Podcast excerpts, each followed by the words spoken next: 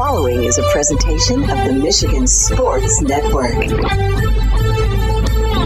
Thursdays on the Huge Show across Michigan are brought to you by Josh Garvey and his team at Beene Garter. At the end of the year, they'll be merging with Doeren Mayhew from the east side of the state, and they'll be stronger together. They can help your business from retirement planning, payroll, audits, tax help, and more. Go to beenegarter.com to find out about the merger and also how Beene Garter is stronger together with Doeren Mayhew. That is B E E N E G A R T E R.com. Thursdays on the Huge Show across Michigan are presented by Josh Garvey and his team at Beene Garter. Are you ready for huge opinions on the Lions, Tigers, Wings, Pistons, Michigan, MSU, and every sports team in the state of Michigan? It's time for the huge show. From the east side to the west side to the UP, the huge show is on air statewide on the Michigan Sports Network. Voice your huge opinions now at 1 866 838 HUGE. That's 1 866 838 4843. Now, the huge one, Bill Simonson. What's up, Michigan? It is time to begin a statewide journey on the only syndicated afternoon sports radio show, 19 stations strong. For the one close to you, go to thehugeshow.net. There you can also listen to the free stream weekdays at 3. And on the iHeart app, search The Huge Show, and you can listen anywhere in the world where you get mobile service. Later in this broadcast, Lomas Brown, Josh Garvey, our weekly Lions NFC North NFL conversation presented by Doeren Mayhew. Before that, Allen Trieu, uh, who is one of the great recruiting insiders in the Midwest when it comes to high school football slash college football. Uh, he'll join us in studio for the next hour and 40 minutes or so. If you have any recruiting comments from yesterday's signing day one, the February signing day is still there. Ryan Day in Ohio State had an interesting day. Matter of fact, they've had an interesting year in Columbus. And you get athletes pulling up in Lamborghinis, but NCAA on signing day is hitting up Harbaugh again on cheeseburgers. Not in paradise. It's amazing. So Allen Trieu will join us. Uh, you can check in on the Mercantile Bank listener line, 1 866 838 4843. Allen with 24 7 sports. Dude knows a lot of people. He's everywhere. We have men every year. Well, we used to in February, and then they added the extra uh, signing day. So we get Allen Trieu in studio, and we'll talk uh, recruiting, Big Ten, nationally, Midwest, state of Michigan.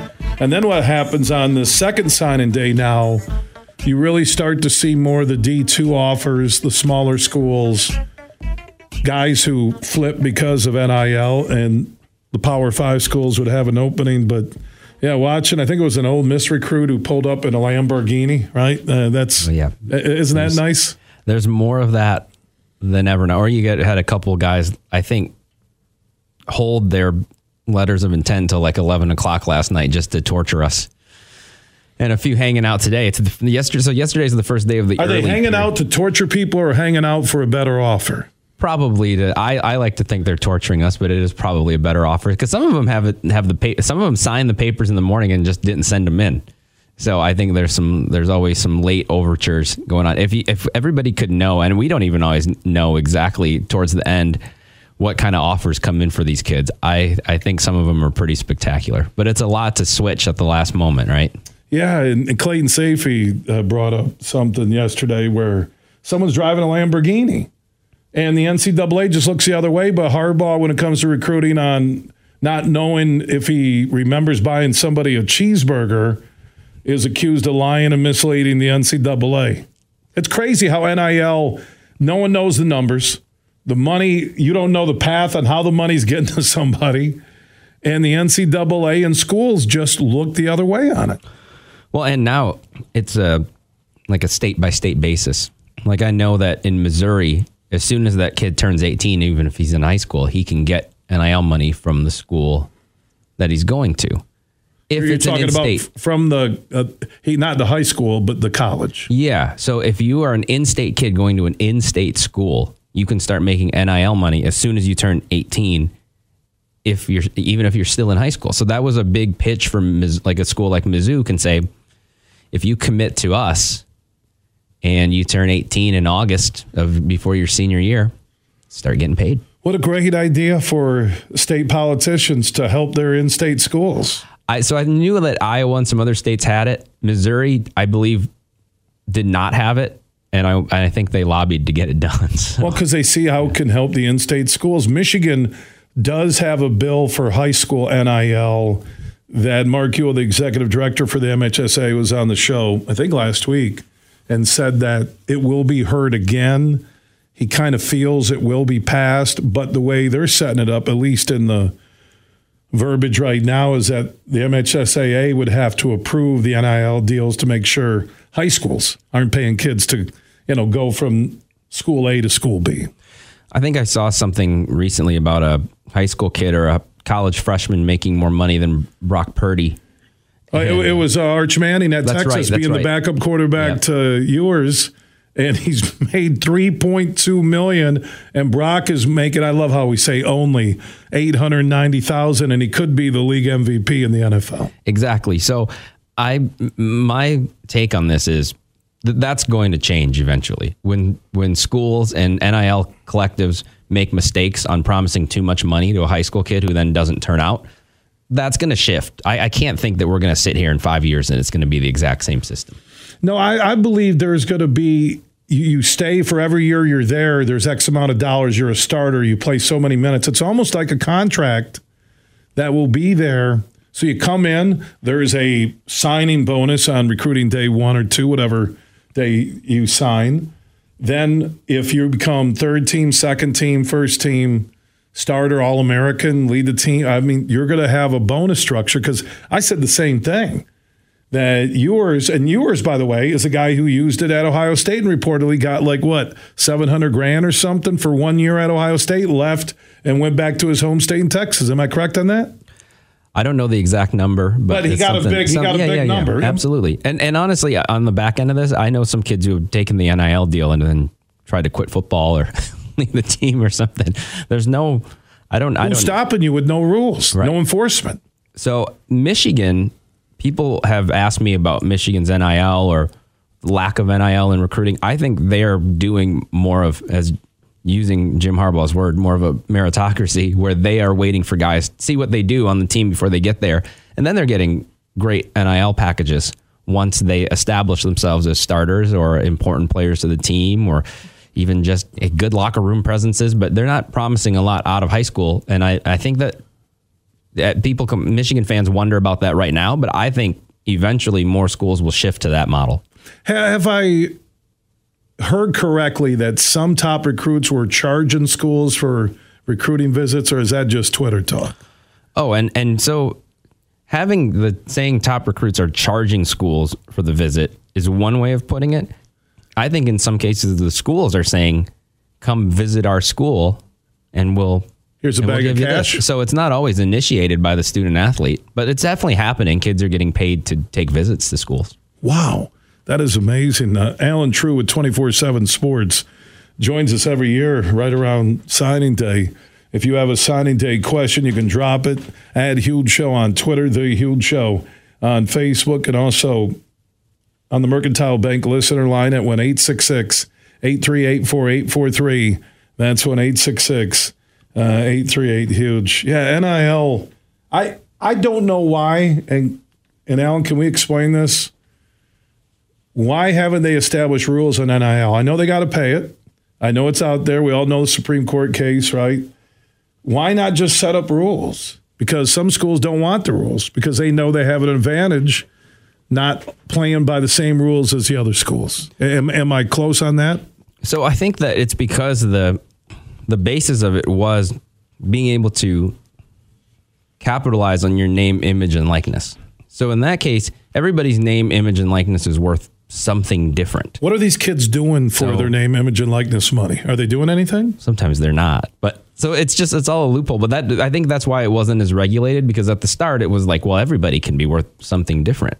It's just like marketing when you are in the NFL or in the NBA. There's no rules on that because you get paid what you're worth, and so that's why it's because I think that's the basis of the system. Um, and now the system has sort of been there's so many loopholes that people are taking advantage of to where now there needs to be regulation. But that's why I think that's why it wasn't initially regulated. Is it cheating going on with NIL right now? I don't know that you could call it cheating Because because, NIL not- is legal, right? Yeah, There's just no rules. It's a wild, wild west, basically. Right? essentially, yeah. It's like a gold rush. Yep. So I mean, Arch Manning making three point two million dollars is Backing up, completely within the rules. backing up Ewers. Matter of fact, when Ewers got hurt, he wasn't even the guy off the bench.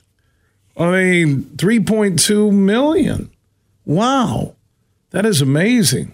Now, I should clarify too that we're talking about a pretty unique situation there with Arch Manning being who he is and who he was. Most of the time, for like like yesterday with the Big Ten classes, all the kids I talked about on the air, you know, for ninety nine percent of these kids, it's it's not. I mean, it's not like that. So.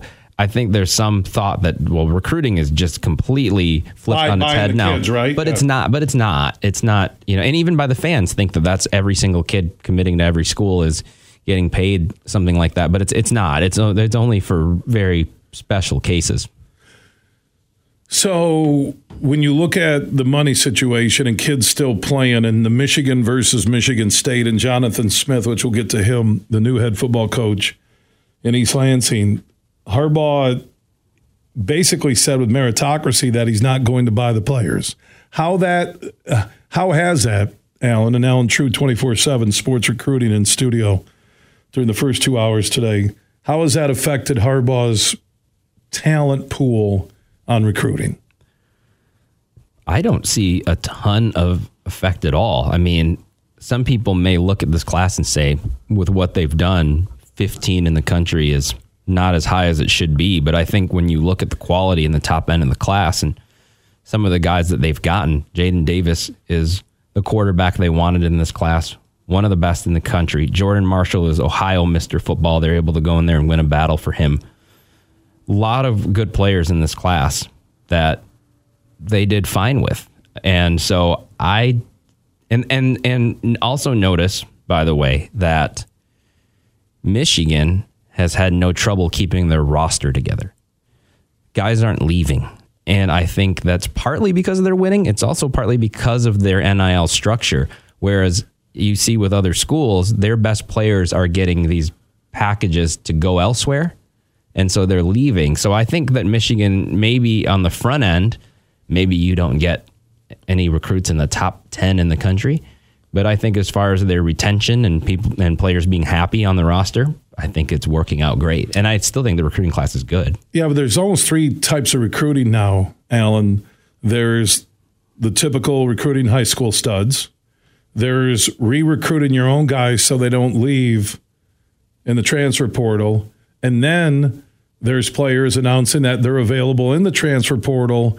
And there's recruiting slash free agency on the best deals and best fit for some of the biggest names in college football. And trust me, those guys are being tampered with, or, or they're getting to, um, schools are getting to people in their circles and saying, if you leave your current school, you could make X amount of money by going to this school or that school. And so that's where I think NIL is important for your current players, not just the high school recruits, but retaining your own roster. NIL becomes a very large piece of that. So yeah, there there's some rules that they're going to have to set up. It's like the transfer portal right at the end of the season with this first signing day. I think there's a lot of clutter during this time. Would you agree? Because you follow college football, 24 7 sports recruiting, transfer portal, high school kids. Is it too much right now? Or would you spread it out and get it back to February? Or is this December date something that will never change? I don't think it'll never change. I do think that they will. They're going to have to take a look at it. It is extremely busy for everybody Right. now. Is that important. Like, does the NCAA care that coaches are very busy? Um, I don't know. Now, an interesting thing will happen next year, which is December 20th, the college football playoff will begin. So, our coach is going to want signing day. I think it'll fall just before the first round of the playoffs. So, the schools that are playing in that are going to have to sign a class the week they're about to play in a playoff game. See, I think it needs to go after the playoffs. Or it needs or if you want to do two signing days, why not why put the first one in December and the last one in February? Do why August, not make February? it Yeah. August, February? I think that's what it is in basketball if I'm yeah, mid-August, where you do it before the season, you get some hype on college football before the because the games are moving up a week. Also on you mentioned the backside, but also on the front side, what was that zero week now will be the first week of college football. But then what would happen is you have to give kids the chance to get out of it if there's coaching changes in November. And so you're going to still kind of have this moment in December with all this movement anyway. But for in the cases where that doesn't happen, then at least those kids are just done. Those schools are done. Um, and maybe you don't get as much business. But then the transfer portal window is still going to be the same. So I mean, I mean, I think no matter what, you're going to run into this. It's just the reality of the situation that once the season ends in college football, there's going to be a period where recruiting is is paramount and keeping your roster and transferring is going to happen. And I think you just it's it's just the reality that this time of year is going to be a little bit like this. Although I do think they'll explore the possibilities of moving some dates around. And I agree with the evolution of the playoff to 12 teams and the seasons longer and moving up. And they're going to throw in, I think, a couple of bye weeks now. It'll be interesting what they do. Allen Trieu, recruiting insider, 24 7 sports, joining us in studio. You have a recruiting question at Huge Show on Twitter, The Huge Show on Facebook. Opt in on that huge text chain. Text the word huge to 21,000. You can join us on air on the Mercantile Bank listener line. Mercantile Bank, a Michigan based bank with locations all across Michigan. 1 838 4843. That's 1 838 Huge. So we'll go through Michigan's recruiting class more in detail in a moment. But Jonathan Smith, considering everything Mel Tucker did to that program, the exodus of players through the transfer portal, in less than a month, I was very impressed between the portal and recruits what Coach Smith was able to do in East Lansing. Yeah, you should be impressed. They're they did a great job, and there's a lot to manage there, right? I mean, for one thing, you yourself are moving across the country to a place you've never been. You're trying to keep the roster. You're trying to recruit the transfer portal. You're trying to recruit high school kids. You're trying to keep your the previous class intact. You're also trying to assess if that previous class is full of guys you want or not. That is- fit your system, yeah. right? Yeah. And so they had to do all that in a short period of time. I thought they did a great job. They went up and down the state of Michigan. Any kid that was committed to a school, even the, all the MAC commits inside the state of Michigan, they kicked the tires on. They evaluated them. They went to their schools. They reached out to them on social media. Really? They, every single, like I've heard a lot of MAC commits inside the state that this staff reached out to and evaluated. And this is like within 48 hours of being on the job. So it sounds like he got the job and said, we're going to go at least talk to recruits, or high school coaches, reach out, let them know we're here, right? and immediately inside the state.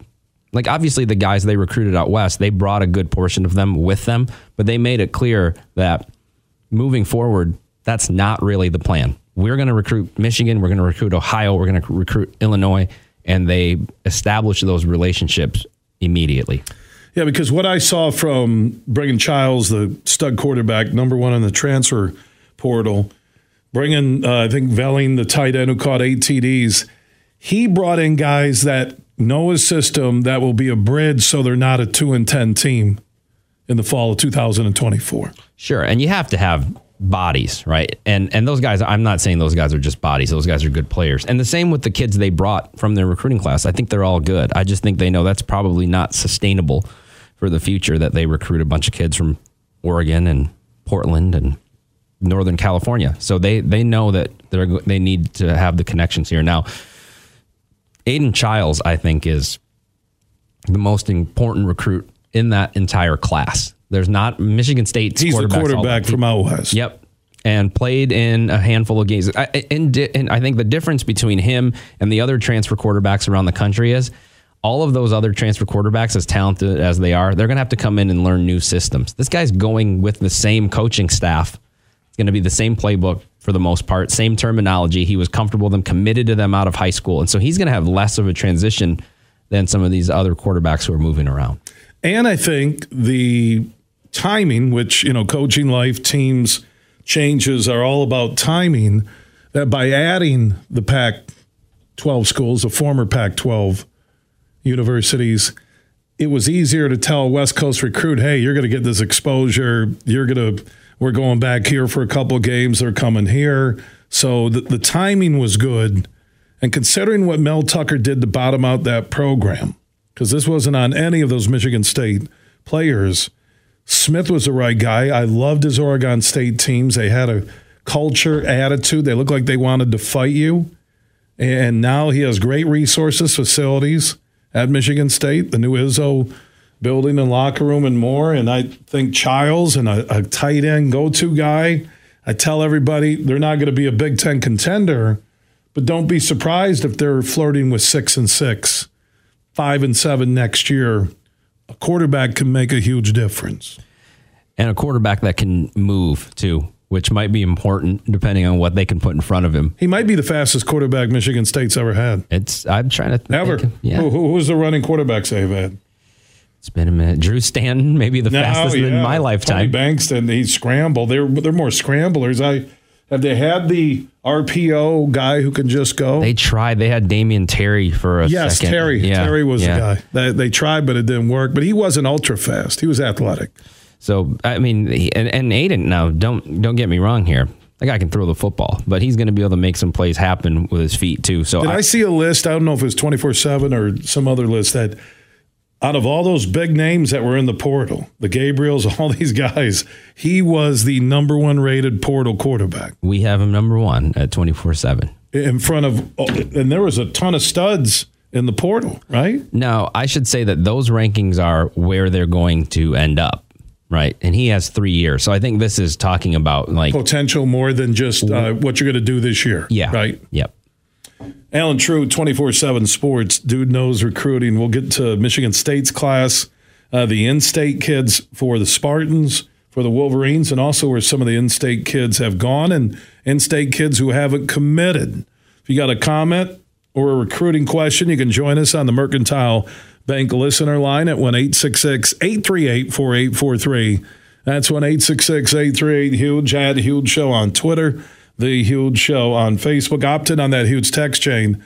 Text the word huge to 21,000. Also, text impact to 21000. You could win Lomas Brown's tricked out Lions golf cart from Impact Power Sports, Michigan's newest Yamaha golf cart dealer on 14 Mile Road in Rockford on the west side of the state. It's awesome. Drew and the crew at Impact can also trick out any golf cart you want for your golf club, for your neighborhood, for your business, uh, for the lake house. Just stop by and see Drew and the crew at Impact Power Sports 14 Mile in Rockford. And if you want to get in on the drawing, which we'll give it away next summer at the huge Tullymore Golf event, text IMPACT to 21000. I am PACT. Somebody asked me how you spell impact. I almost want to tell that person, don't enter the contest. Just don't do it. Text impact to 21,000 and you will be in the drawing. From Grand Rapids to Detroit, this show is huge. When you shop Meijer, there's no shipping needed. Snow days or shipping delays won't stop us. Get gifts under the tree today when you shop thousands of items ready for pickup in store today. Plus, get a $15 coupon when you spend $150 or more this week in store. Coupon printed at checkout. Start redeeming next week. Get everything you need for the holidays in one stop at Meijer. Exclusions apply. See all the deals in the Meijer app. Bill Simonson here for my good friend Josh Garvey. Now, he is a managing shareholder at Beene Garter, soon to be Doeren Mayhew at the end of the year. And with the merger, there is growth and a chance for you to fill an executive or other high level finance related roles. either at Beene Garter here in downtown Grand Rapids or over at the Doeren Mayhew World Headquarters in Troy or at any of their offices across the country and around the world. They have a national specialized talent pool with ideal candidates for long term placement, ongoing support for post placement success. So if you're looking for that next chapter in your professional career, Talk to Josh Garvey and the team at Beene Garter. Easiest way, you can call Beene Garter, ask for Josh Garvey, or go to their website, B E N E G A R T R dot com, or look for Beene Garter, soon to be Doeren Mayhew, on Facebook and on Twitter. Imagine this winning big at Soaring Eagle. It's the Snowfall Lucky Draw every Saturday in December. Select the lucky ornament from the holiday tree for the chance to take home your share of over $400,000 in prizes. It's the Snowfall Lucky Draw every Saturday in December, only at Soaring Eagle Casino and Resort. Your getaway. Reimagine. Visit SoaringEagleCasino.com for complete rules and details. Huge here for my friends from Coppercraft Distillery. Now they're a Michigan-based company, and they have a message for anybody 21 and up. You're going to want to get hooked up with this Honolulu Blue, a premium can cocktail, vodka, blue raspberry lemonade. This special limited edition can cocktail is available at local stores, pubs, and restaurants. And when you're cheering on our favorite pro football team, TDs, tailgates, and more, make sure you grab a Honolulu Blue from Coppercraft Distillery. You're listening to The Huge Show on the Michigan Sports Network.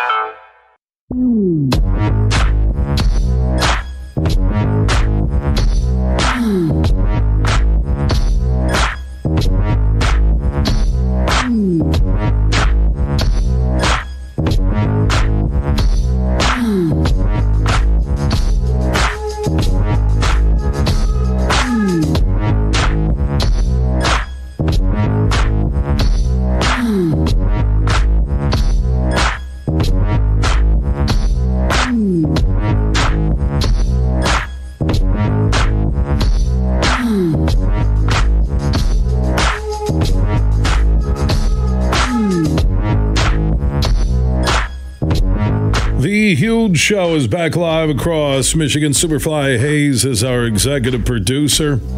Each and every year, I bring in Allen Trieu. He's a West Michigan resident, uh, one of the top pickleball players in the current rankings I'm looking at right now at pickleballmichigan.com. Allen Trieu, followed by Jeff Trimble and Joey Baroni. And there's a big drop from Big one to drop. two. I'm three, looking at. yeah. I'm, no, I'm looking at the because it's based on a point system in pickleball, and they have a little sidebar comments. Um, Allen Trieu, a true pickleball competitor, can cover uh, the court like an Allen Iverson back in the day. Jeff Trimble, hard to believe he can put a left foot after a right foot and let alone walk rather than play pickleball. I think that's kind of harsh. And I grew up with Jeff Trimble at Sparta. We were buddies. I can't really tell you stories on what happened during our high school years, but let's just say, thank God there weren't camera phones or social networks. On some of those nights, he struggled to put left foot in front of right oh foot. too, yeah, we- trust me, I'm not Trimble. Trimble and if you ask people about Trimble and Simonson back in the day in Sparta, like I said, um, never went to jail. Close, but never went to jail. And then Joey Baroni, who is one of the great soccer coaches, uh, his little being ranked number three, and you're like, it's kind of like you're Georgia in the rankings earlier this year, and Trimble's Michigan, and Joey, it's kind of like Washington, right? Where they're formidable two and threes, but they probably have no shot at the championship. I'm kind of happy to be there. Yeah, you are, and you're handling it well. It says Joey Baroni, great side to side speed, uh, attitude, and f bombs can probably go. Uh, obvious soccer player trying to play pickleball. So that's at MichiganPickleball.com, and it's good to have Allen Trieu in here. He did try to kick the ball over the net Well, once. Joey. Baroni's Yeah, been in here. He's one of my soccer insiders. yeah. He'll come on. He Trimble, I can say this Trimble has no shot of ever getting in studio. I can tell you, you know, Trimble, okay. If, if you guys are doing a pickleball fundraiser with Trimble and Baroni, then I'll let Trimble come in studio. All right, we want you to come and kind of you know like be the Rucker Park MC. We want you to talk I'll trash on the mic during the game. Oh gosh, just. But then me and Trimble, we've been known to like fight each other, but that was usually after a few pops. We'll do that for charity too. Yeah, Trimble, he's a good dude, man. He is. He was. He was my first real friend at Sparta because a lot of people said I had an attitude, which I don't know where that came from. That was like 1978. Oh man, we're old. Has Trimble got gray hair? Does he? Is he still using his walker and playing pickleball? He does. You know, it's Yeah. amazing. He gets around the court pretty well in that thing. And Joey Baroni, I'm telling you what he's done and still trains my son Legend and train my daughter Ava. He really is one of the great instructors in soccer. His passion for the game, family. Think about that. Four of his kids played D1 soccer at Michigan State. Hunter, Giuseppe, Dom, and Mark. Four. He said with, with names like that, he said it was either soccer or join the mob, and That's- the soccer was a better, And he, better avenue. he still has his own brick pizza oven during the summer, so he just moved into a new house. Uh, collections were up, uh, so uh, Joey uh, Baroni, uh, they're chasing. I, uh, you know, when Trimble called me last week, and then Baroni said, "How do I heard you got Allen Trieu in studio?" And and they go, "We're trying to chase him. He is like the Magic Johnson of pickleball." And I said, "Give up the dream now, Trimble. Just give it up." or playing your own age bracket. That's Well, Trimble, I, again, I don't know how. I, I think it's pretty cool. I was watching some of the video Allen showed me, Superfly, that Trimble can hold his walker and then uh, play pickleball with the other hand. That that's that that is multitasking like I've never seen it before. no. To be, we are joking. Those guys are actually two of the better players. I in the know they they play together. make that- they call and brag when they're going to a national tournament. I don't pick up the phone because I know they're just. I hate people who brag. By the way, you're listening to the Huge Show on 866-838-HUGE, thehugeshow.net, at the Huge Show on Twitter, the Huge Show on Facebook. Uh, Allen Trieu, 24-7 sports recruiting insider uh, in studio with us. All right, so Michigan's recruiting class from the state of Michigan, uh, who stands out? Who could be an impact player as a freshman? So impact players or freshmen is going to be a little bit tough.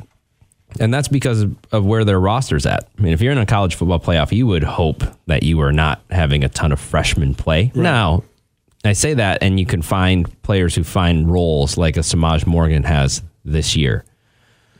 Jeremiah Beasley is already enrolled, Is he the Belleville kid? linebacker from Oh, out I of loved Belleville him in the state championship game. great, great had a great game. That's he's done that throughout his career. So he's already doing bowl practices with them. That's going to give him a leg up. So I think he's going to have a good chance because he has that. Brady Prieskorn is a tight end from Rochester Adams, who's just a fantastic athlete. Plays basketball. Is he like the six six kid? Yes. Yeah. Yep. Uh, had a big performance in the title game when they played Belleville. It was only he was only sophomore at that time. But the way Michigan uses their tight ends, even if he doesn't play right away, that's an impact guy for the future. And then Jacob Oden from Harper Woods, uh, he's going to come in 6'1", 190 pounds, so physically ready to go. His dad's a high school coach. His dad actually coached a number of Michigan players throughout his years, including Brandon Graham was his in high school. So, you know, son of a coach with size, those are good good markers for possibly playing early. But I, would think that based on all of that, Beasley would have the best chance to play right away. Who are other uh, Michigan kids that Michigan recruited because they they're, they're going after the studs uh, out of Detroit in the state, like you just uh, mentioned, but and their focus now is they can reach nationally. Obviously, the overall number one seed in the college football playoff. We'll get to Michigan State coming up in our next segment, but who are some other state of Michigan kids who found their way to Ann Arbor? Those are those are the ones, right? That's there. it? That's it. Wow. So he he there there is more of a national recruiting focus by Harbaugh and his coaches, correct? There were, and I, I do think you know they went after like the number one player in the state is C.J. Carr.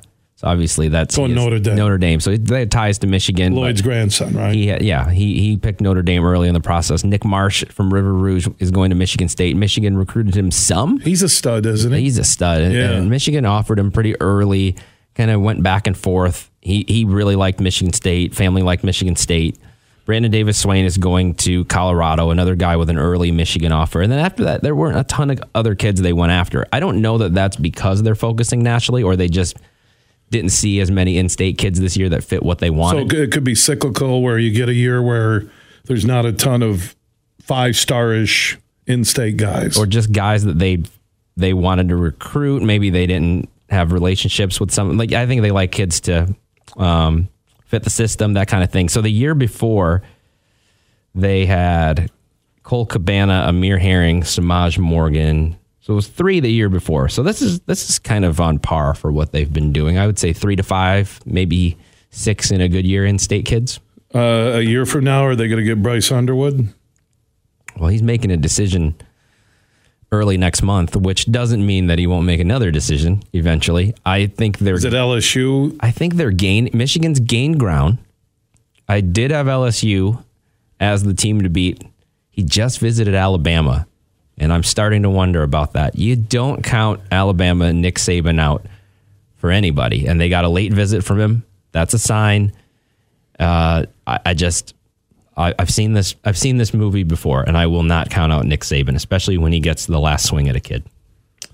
So you got it's Saban. You know, I, I hate to say this, nothing against Brian Kelly, but if you're lining up Brian Kelly versus Saban and their track record, I know you'll see the Jaden Davis and you'll go, I don't know, that guy never won a big game. I don't know how he won the Heisman. I get he's can run, has a great arm. I he never won a big game all year. Never won a big game all year against quality opponent.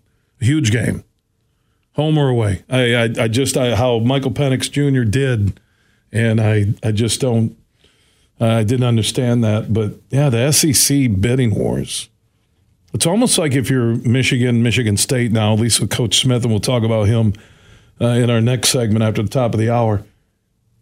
They can't even compete with them, can they? I mean, unless that kid or that family has love for East Lansing or Ann Arbor, they're they're not going to be in on Bryce, right? Uh, those five starish superstar high school players. Now, I don't think it's impossible. I think they'll try some. They just got, you know, at Oregon State, they had DJ Uiagalelei, who was a five star out of Clemson, the portal. Right, yeah. And Aidan Chiles was almost a five, pretty high four out of California. And so I think they it, they're they're capable of it. Um, it might take some time for them to establish that momentum. And I do think that they, from what I can tell, they're a staff that's going to be more of uh, similar to Dantonio, where it's going to be very evaluation based and uh, very very based on their own eyes, and they're not going to chase ghosts.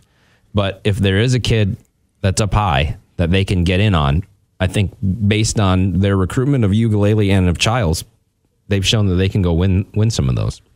Allen Trieu, 24 7 sports recruiting insider, who'll be with us for another hour. We'll talk about Michigan State's uh, recruiting class, the state of Michigan flavor uh, that they signed yesterday, and also who are some of the kids a year from now beyond Bryce Underwood who could be stud recruits in the state of Michigan. Uh, Allen Trieu with 24 7 Sports. You have a recruiting comment question. You can join us on the Mercantile Bank listener line at 1 838 4843. That's 1 838 Huge at Huge Show on Twitter, The Huge Show on Facebook. A reminder tomorrow, a road show at the Coppercraft Distillery on 120th in Holland. Uh, stop out. Uh, you can get a pour. You can get some holiday spirits for your holiday parties. And we'll talk about a Honolulu Blue Friday with the Lions on the verge of winning the NFC North for the first time in like 30 years. That's tomorrow. The huge show is statewide live from the Coppercraft Distillery in Holland on 120th Avenue. Everything huge 24 7 at thehugeshow.net. Mercantile Bank is committed to delivering financial solutions that empower businesses to achieve their goals. We take time to understand you and what makes your business unique. From commercial and business banking to treasury and HCM tools, our local team is here to help you take your business to the next level. So when you need a financial partner, Merc is here. To learn more, visit us online at mercbank.com slash business. Member FDIC Equal Housing Lender. Are you watching the Michigan Alabama game on New Year's Day? Where you can join the huge show at Celebration Cinema North in Grand Rapids, and other Celebration Cinema locations will be showing the game. For more info, go to celebrationcinema.com. Welcome to the Dru World Order. Dru Hill, Friday, January 26th at Soaring Eagle Casino. There's a party on this hill. Same show, the soulful bad boy R&B, Ginuwine. Ride the pony for a two-stepping good time. Tickets start at $45 and are on sale now at the box office or online at etix.com. Ginuwine. Dru Hill, Friday, January 26th at Soaring Eagle Casino. Make sure you listen weekly to our Moving Ferris Forward interviews with Ferris President Bill Pink and other leaders who are moving Ferris forward. Find out more about Big Rapids and Ferris and what they have to offer at ferris.edu. They say consistency is the key to success. They weren't wrong.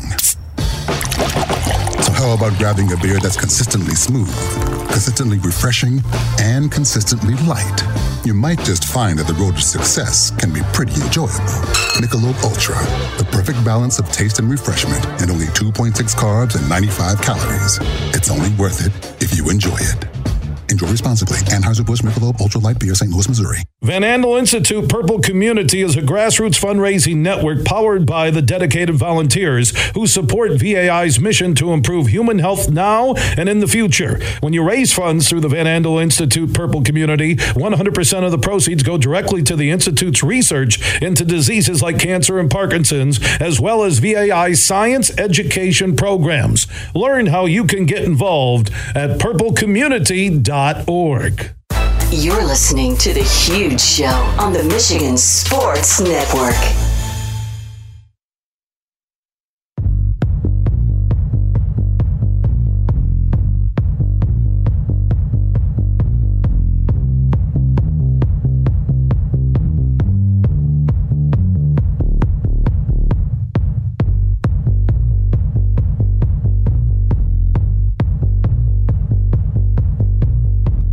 The Huge Show is back live across Michigan Thursday broadcast presented by Doeren Mayhew, one of America's top C- CPA accounting firms.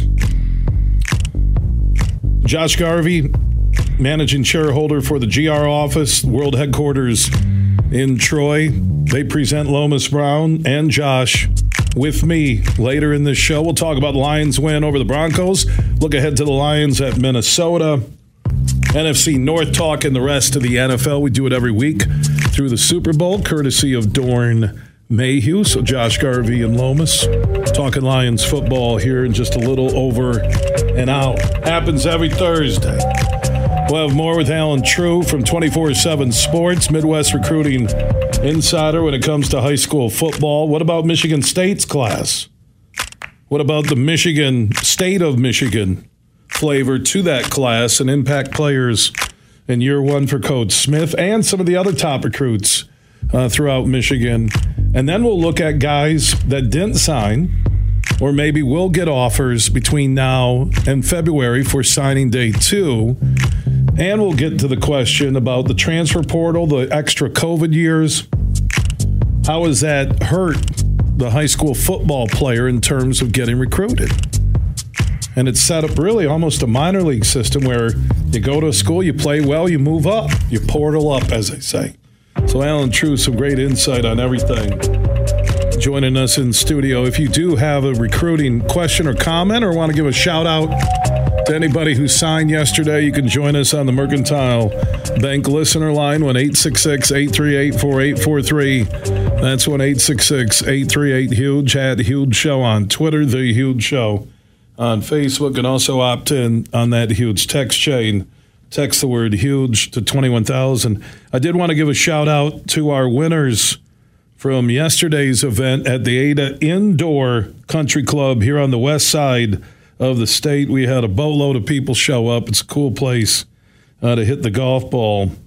Uh, fantastic. So, uh, thanks to JR, uh, Dan, Carter, and the crew. Uh, Brendan McManus, who plays baseball at Alma, won the long drive, 319.19 yards. Closest to the pin was Scott Dugkey within one yard. Thanks to everybody who stopped out. 24 7, everything you need is at thehugeshow.net. Big, bad, huge.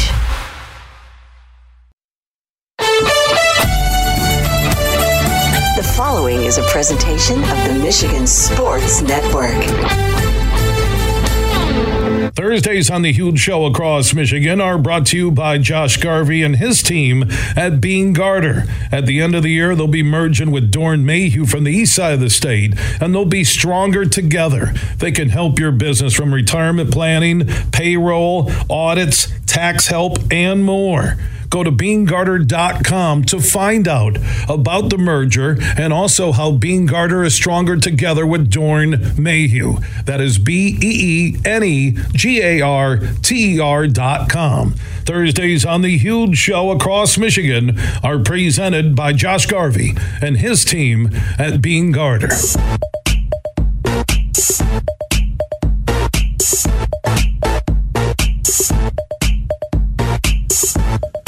We are back live across Michigan, hour number two on a Thursday, presented by Josh Garvey and his team at Doeren Mayhew. Beene Garter to Doeren Mayhew is official at the end of the month. Josh and Lomas Brown will join me in less than an hour. We'll talk about the Lions win over the Broncos, look ahead to the Lions and the Vikings on Christmas Eve, and the Lions can clinch the NFC North in a home playoff game, and it could be Stafford and the Rams coming back to Detroit. How cool would that be?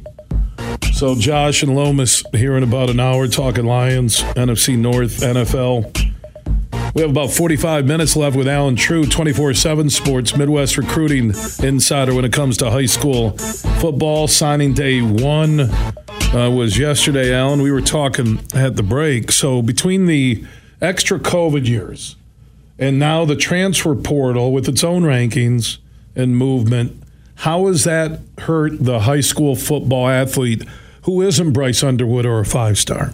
All right, I'm gonna I'm gonna throw some cold water on this. I think things have rectified themselves. I think schools have gotten back to their proper scholarship counts after the COVID year. And now I think so many guys leave in the portal that the portal guys just replace portal guys. And when I look at these MAC classes, I have the MAC classes in front of me. If you go look at it, out of the 12 MAC schools, 10 of them signed classes of 20 plus. So I think for a couple of years there, there was a year in there that I think Western signed single digit high school kids, and that was coming off of COVID. I now think the numbers are back to where they were before. Things have corrected themselves. I don't think that we can use that argument anymore moving forward that the portal is hurting high school recruiting based on these MAC classes. Like Central or Western signed 24 ki- high school kids, Toledo signed 24, Eastern signed 23, Central signed 22. So we're Those are back, big numbers, yeah. We're, we're back to what it used to be. I think we're I think we're getting there. So if you're in the 25, 26, 27 class and you're going to fall into that lane, you can sleep easy at night knowing that I think the numbers are, are fixed.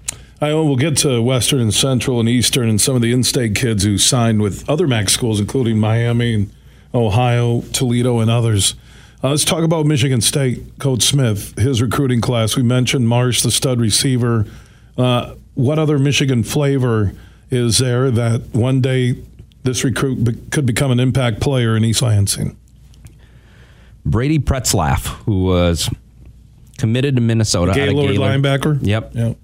really good. jo- I mean, the previous staff deserves credit because they offered him um, early in the fall when it was starting to get obvious that, hey, we probably shouldn't let this guy leave the state. But this new staff was able to come in and finish that off, get him on an official visit. And he was staying pretty loyal to Minnesota there. It, this wasn't like a guy who got the Michigan State offer in, I think it was sometime in September, and was just like, it's a done deal. That's where I'm going. It took him until December to figure it out. He, he was very happy with Minnesota. And this staff did a really good job of recruiting him, and he's I think he's a huge impact guy. I mean, 240 some tackles in two seasons. Gaylord obviously had an outstanding season this year. He's played all over the field, really good student, and so that's. But him and Marsh, those are the two in-state guys. And I'm telling you from the inside that I know of what this staff is thinking this is going to be the last time there's only two Michigan kids in a Michigan State class moving forward if they can help it. Yeah, because the the Michigan kids creates interest. There, there's a part of it, and the quality of talent. I was talking with Whitney Bell, who's the defensive coordinator for Caledonia High School here on the west side of the state. And when I looked at signing day yesterday, and they had Brock Townsend and Derek Pennington, uh, the third junior, however you want to phrase it, uh, going to Western Townsend, going uh, to CMU and I look across West Michigan compared to the rest of the state, I don't know if it's the off seasons, uh, if it's coaching, which I, I, think all these come together and help rise or raise uh, the level of talent in West Michigan. But man, we seem to be cranking out more college players for the west side of the state. Absolutely, and I think it helps when you see these guys go off and do things. So, Mazi Smith going to the NFL helps a guy that gets missed, like Isaac TeSlaa, and then all of a sudden he portals up, like we were talking from about. Hillsdale to Arkansas, and had like offers from Colorado and Iowa State, right? Yep. And you see, I think Marshawn Kneeland from Godwin Heights is projected to be drafted out of Western Michigan this year. A lot of schools missed on him. I think I think the success of those guys will lead to. I've seen it in other areas where a couple of guys kind of kick the door down and schools go, oh, maybe we should be going over there more. I, I, think that that's starting to happen a little bit in West Michigan, and these guys are gonna gonna pave the way. But if if all of those guys fell flat on their faces, right? If if Mazi Smith goes to Michigan and doesn't play. I think that that can hurt you a little bit, but I think now coaches are seeing the type of quality. I didn't even mention Jalen Mayfield and some of the other guys that are in the league. So I think the success rate, the hit rate on West Michigan guys. Even though the volume of actual players going to high level schools might not be as high, the hit rate on these guys is very high right now. I mentioned uh, Pennington Townsend teammates at Caledonia going to Western and Central. Uh, you, you, mentioned the MAC schools, and it's not just the in-state MAC schools, Eastern, Western, and Central. Uh, Miami of Ohio does well in Michigan. Ohio does well in the state. What about some Michigan kids that hit other MAC schools beyond CMU, WMU, and Eastern? Yeah, and Toledo. You know, lot, there's whole starting backfield from the state of Michigan this year. So uh, that's a big part of it. Central came in here, and uh, Central took a kid out of Reeths-Puffer named Travis Ambrose. That's should get mentioned. 6'7", 244 pounds, was playing basketball. They got him over to football, and he picked up some scholarship offers. He's super interesting, uh, big physical kind of guy. Um, still waiting on a couple of guys, but uh, Ohio came into East Kentwood, got Stellan Bowman, really really good player. Stud linebacker. Linebacker like played yeah. some played some offense for them. Was uh, a really good rugby player. Actually, remember watching his rugby tape for those for the, those who are thinking about uh, specializing in one sport. These schools watch everything they can get their hands on. We've watched. I've seen heard them talk about water polo tape, volleyball tape, anything they can get their hands on. And with him, it was rugby. So they want to see the other tapes just to see the athleticism. And sometimes the kid, right? Yeah, and sometimes there's things that maybe your football tape doesn't show. Let's say you're a stud corner and nobody throws at you. Uh, unless you play receiver, it's hard to see anything else. But your basketball tape might show your athleticism. And the way you can cover somebody quick. Yeah, right? your change of direction and things like that. The lacrosse tapes. Aidan Hutchinson had really, really fantastic lacrosse tape, and I remember oh people oh talking gosh, about that. Yeah. He played lacrosse, and he was it was ridiculous. Yeah, it's like when I heard Ndamukong Suh in high school in Portland for a while played soccer could you imagine that guy coming at you? That's, I mean, yeah, some of these guys. And Aidan Hutchinson like, played lacrosse. That's something yeah. that you haven't heard a lot about at all. And some of these guys who play rugby, you know, these 300 pound linemen that can play rugby. So, um, you know, an interesting one too. Eastern Michigan found a kid in Fremont who, uh, which is north of Grand Rapids. Yep, part so, of the old school Tri River Conference when I was going to Sparta. So, uh, you know, and he, Andrew Steger, 6'6", 260 pound offensive tackle. Um, Central found a kid in Montague, Isaiah Atchison, six foot eight, 185 pounds. I don't know exactly what they're going to do with him yet. Um, but they see the say you, you mentioned those two kids from Muskegon and the kid from Fremont, which isn't far from Muskegon, six seven, six eight, six seven. right? Or six six. Right. So they're looking for frames that they can develop. And I know, you know, there's this talk every year about how much does size matter, but you can't teach some of that, and they're gonna they're gonna try to develop them. But I think that's honestly for me covering this. It's fantastic not to see the same schools over and over again. It's nice to see a Fremont on there. And Montague's had their share of success. Well, and that's nice part of the, the evolution of the west side of the state that we were talking about to start this hour. And Allen Trieu, 24 7 sports, high school football recruiting insider for the Midwest, based here in West Michigan, uh, joining us on the And- huge show oh my across gosh. Michigan. I didn't mention Gabe Van Sickle. at Going to. Ohio Going State? to Ohio State. That's a big one. Yeah, was was committed to Northwestern. Then when Fitzgerald and and that stuff hit the fan, Ohio State came in really quick on him. And listen, he's a lot better than people outside of this area know. I don't think nationally he gets a lot of attention. He's a pretty low key kid, but you watch him move around, and he's playing basketball right now.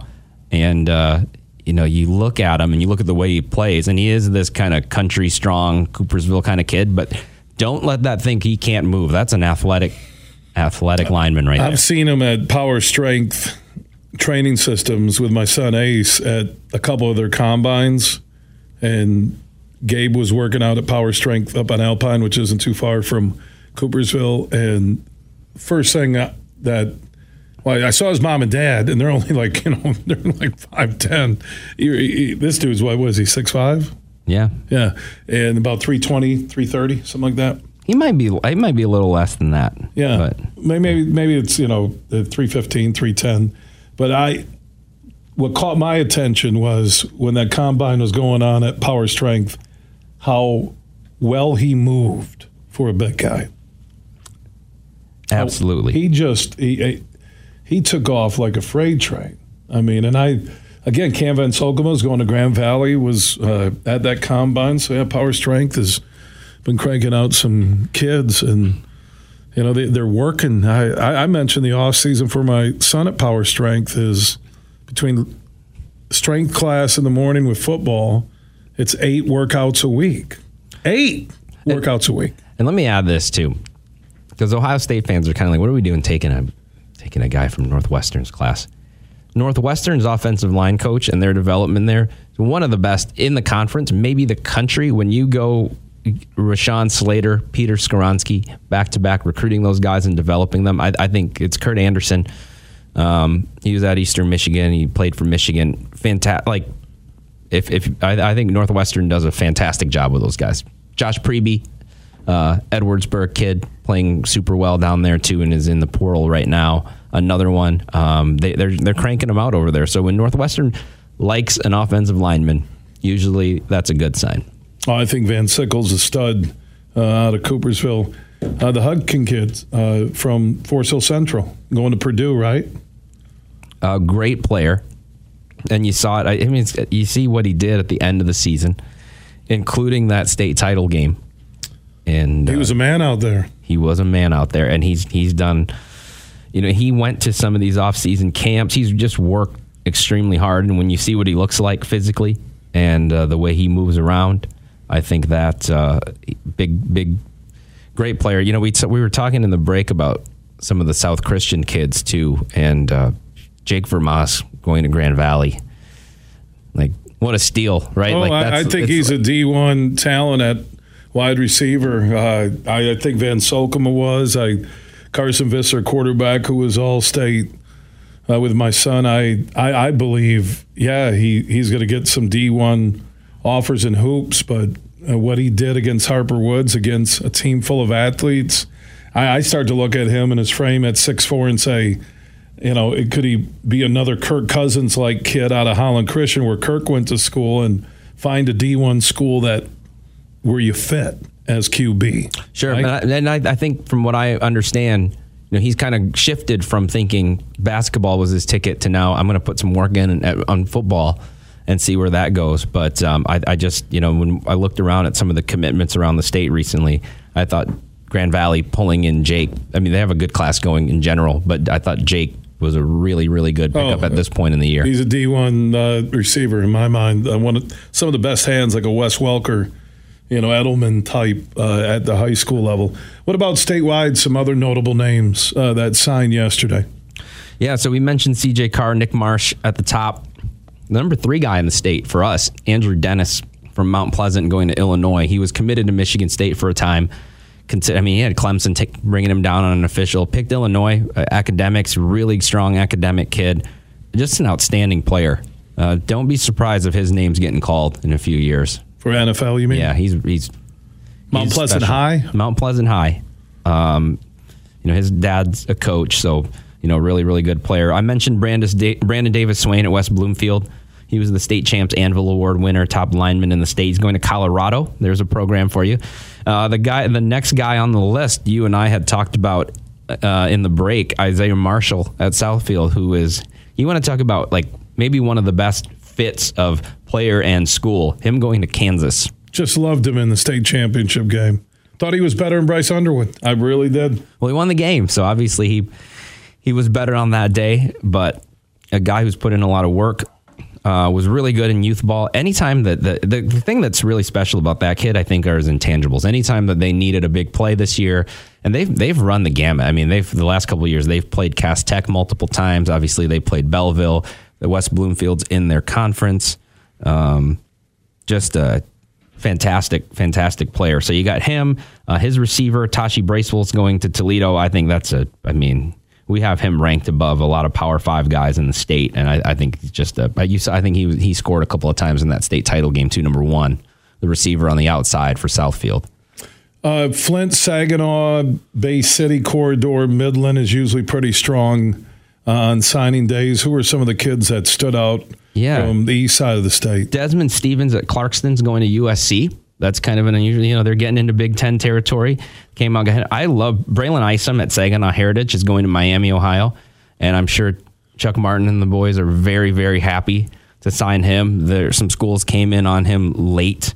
I think uh, they uh, you watch him. He's just a six foot three hundred ninety five pounds. He's dunking in basketball. He's playing safety. He's doing a little bit of everything. Uh, you know they had a tough out with um, Muskegon in the playoffs, but he was dominant as a senior. That's a fantastic get for Miami, Ohio. I was shocked that a uh, Big Ten school didn't come in and steal him. A couple other guys off the beaten path.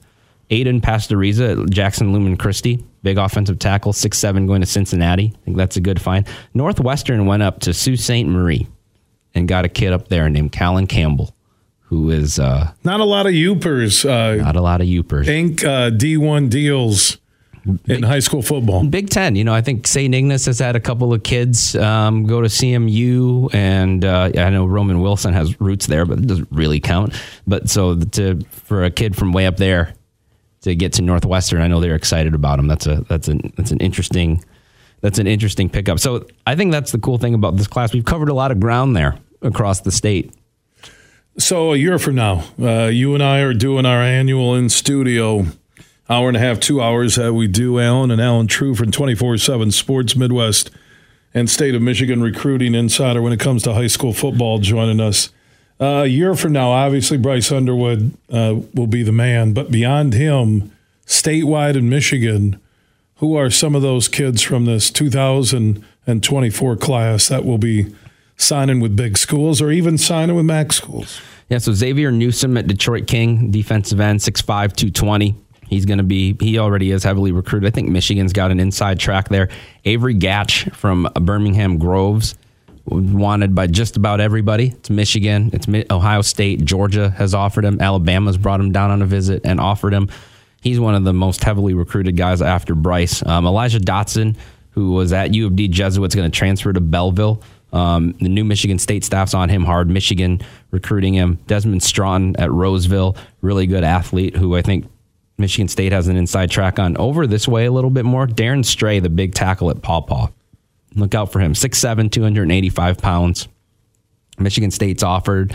Oregon's offered, which they don't come to Paw Paw too often.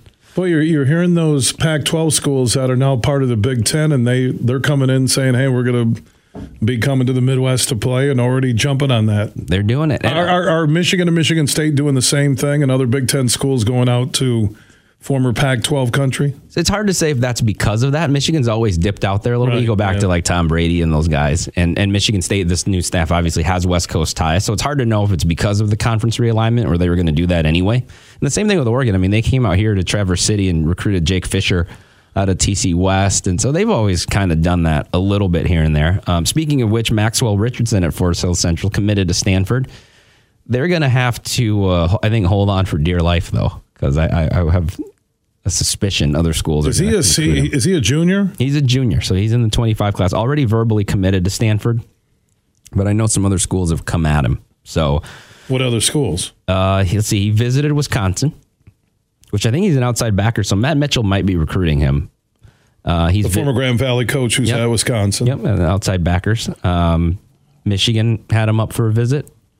Uh, he's been down to West Virginia, I want to say. So So a linebacker, D endish type of kid. Yeah, not bad as a tight end H back actually this year, but he'll play defense. He's big, 6'3, 215, so maybe even ends up kind of standing up, rushing the passer, doing some different things, but uh, obviously a great student.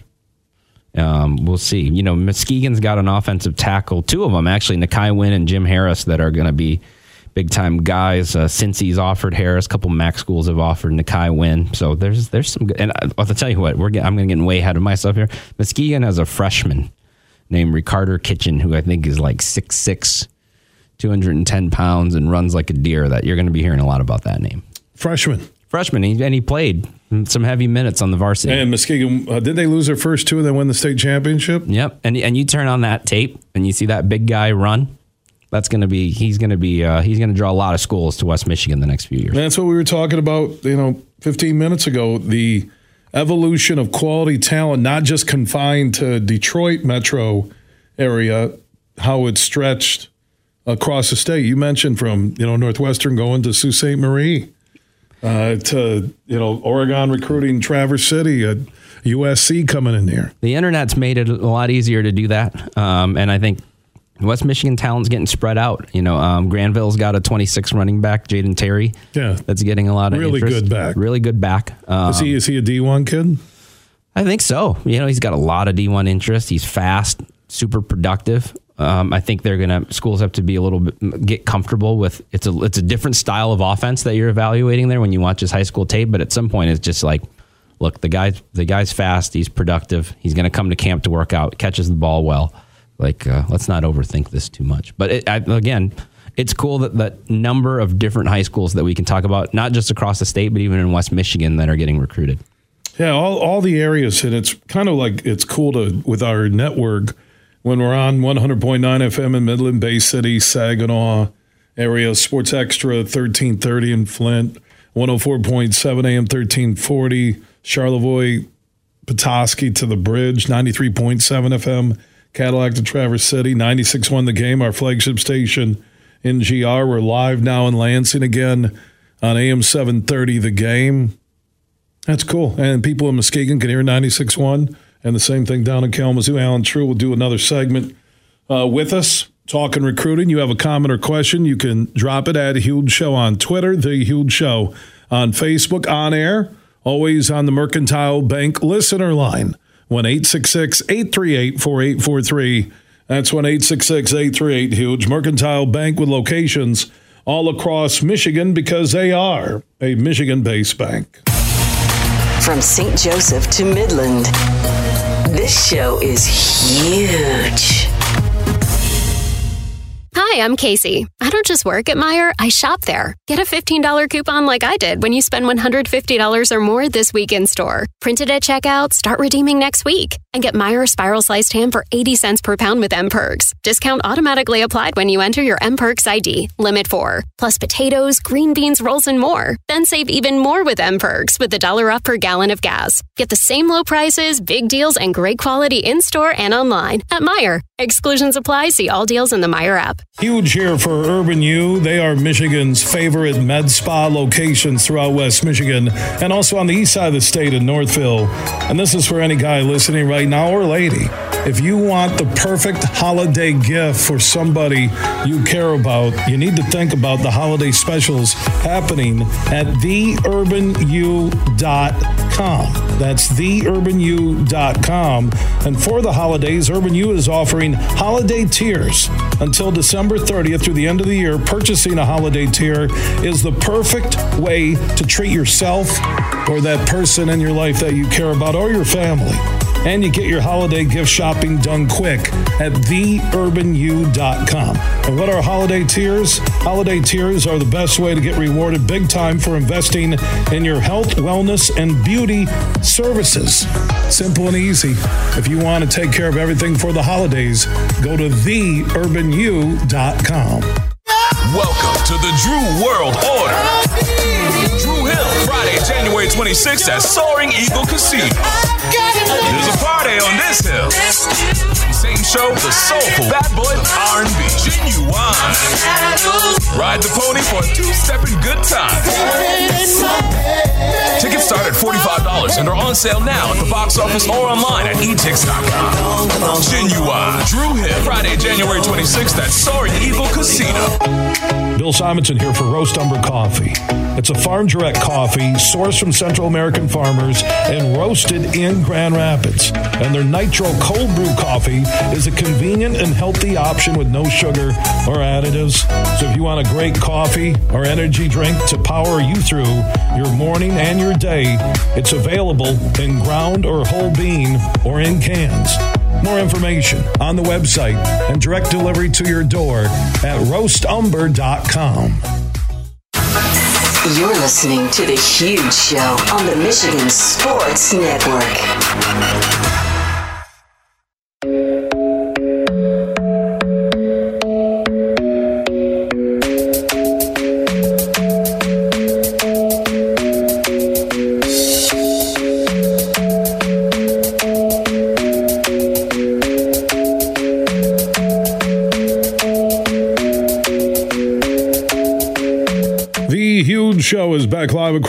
Michigan. Superfly Hayes, our executive producer.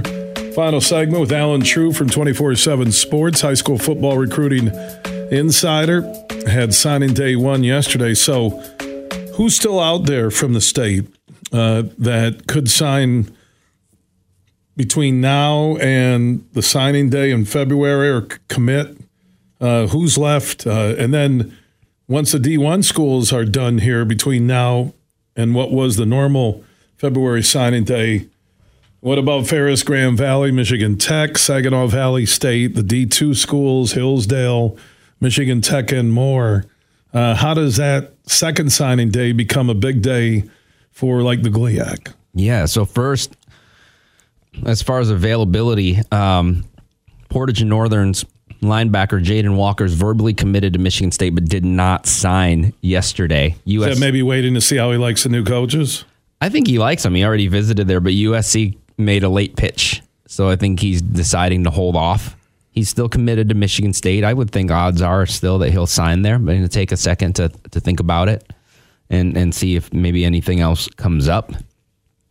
Um, our other top guys in the state that aren't signed yet: Divon Hill, a linebacker at River Rouge; Juwan Jarrett, a receiver at Southfield; uh, Kyler Brunin, offensive lineman at Traverse City West, still hasn't signed. Um, he's got a couple different different options he's looking at. Cody Raymond from um, Utica Eisenhower, I think he's a fantastic player and linebacker. Look out for him. Miguel Botello at Muskegon had a couple of MAC offers. Uh, we'll see where that stands um, going into the new year. But um, I know a lot of different schools are recruiting him. Stone Cheney at Catholic Central, uh, Detroit Catholic Central is, uh, I think, a fantastic player, one of the better players in the state this year, all state guy. He's gonna he's gonna get a lot of interest. I'm sure if he remains available into the next couple months, the GLIAC schools will be all over him. But uh, yeah, Grand Valley, Ferris, even Saginaw Valley, all with really good classes right now. And uh, I think that, you know this is where things start to pick up for them. They start to have more kids on campus. Um, they start to have a chance to get into recruiting a little bit more. So I think you'll see those schools. And now those schools take more kids in November, December than they used to as far as verbal commitments. But really, they're You're talking about the D2 schools? yeah, they used to wait longer. I think everything in recruiting just moves faster now. Um, so, but I think so. They already have a good number of kids committed. You know, Caleb Parrish, uh, really good player from Mason's, committed to Ferris. Ty Robertson, another really good player from Saginaw Heritage. We mentioned Isom earlier. Ty Robertson's the 6'3", 220 pound back that's committed to Saginaw Valley. We talked about some of the guys committed to Grand Valley, uh, like Jake Vermoss. They got Andrew Schuster, a quarterback from Chippewa Valley, who's a really good player. Um, Josh Williams, a really good defensive tackle from Dearborn Forts, and he's going to GVE. So no shortage of talent coming into the GLIAC as usual. So when you look at uh, guys that are waiting, and if they don't get the signing day, we've already talked about how the COVID years uh, are behind us, and the transfer portal hasn't hit the the mid major D1 football programs or D2 schools.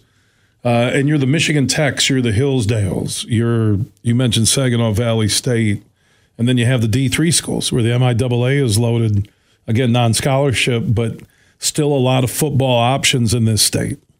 A ton. I think kids here have a ton of opportunity. You know, Lawrence Tech is a new program growing. Davenport's program has grown really fast. Um, didn't mention even mention M'Khi Guy at Muskegon, star of the state title games, committed to Wayne State. Another GLIAC pickup. But yeah, there's a ton of options. You know, I went to a Hope game in the fall and uh, was surprised to see Zach Trainer was playing quarterback there. He had signed with Eastern Illinois out of high school. Um, you know, Brad Reardon and Eli Vanderveen from Hudsonville were two kids who had opportunities. I think Brad was committed to Navy, and they're playing at Hope. So there's Peter oper- Stuursma and his staff have done a great job in great Holland job. at Hope, and Alma's become a D three power.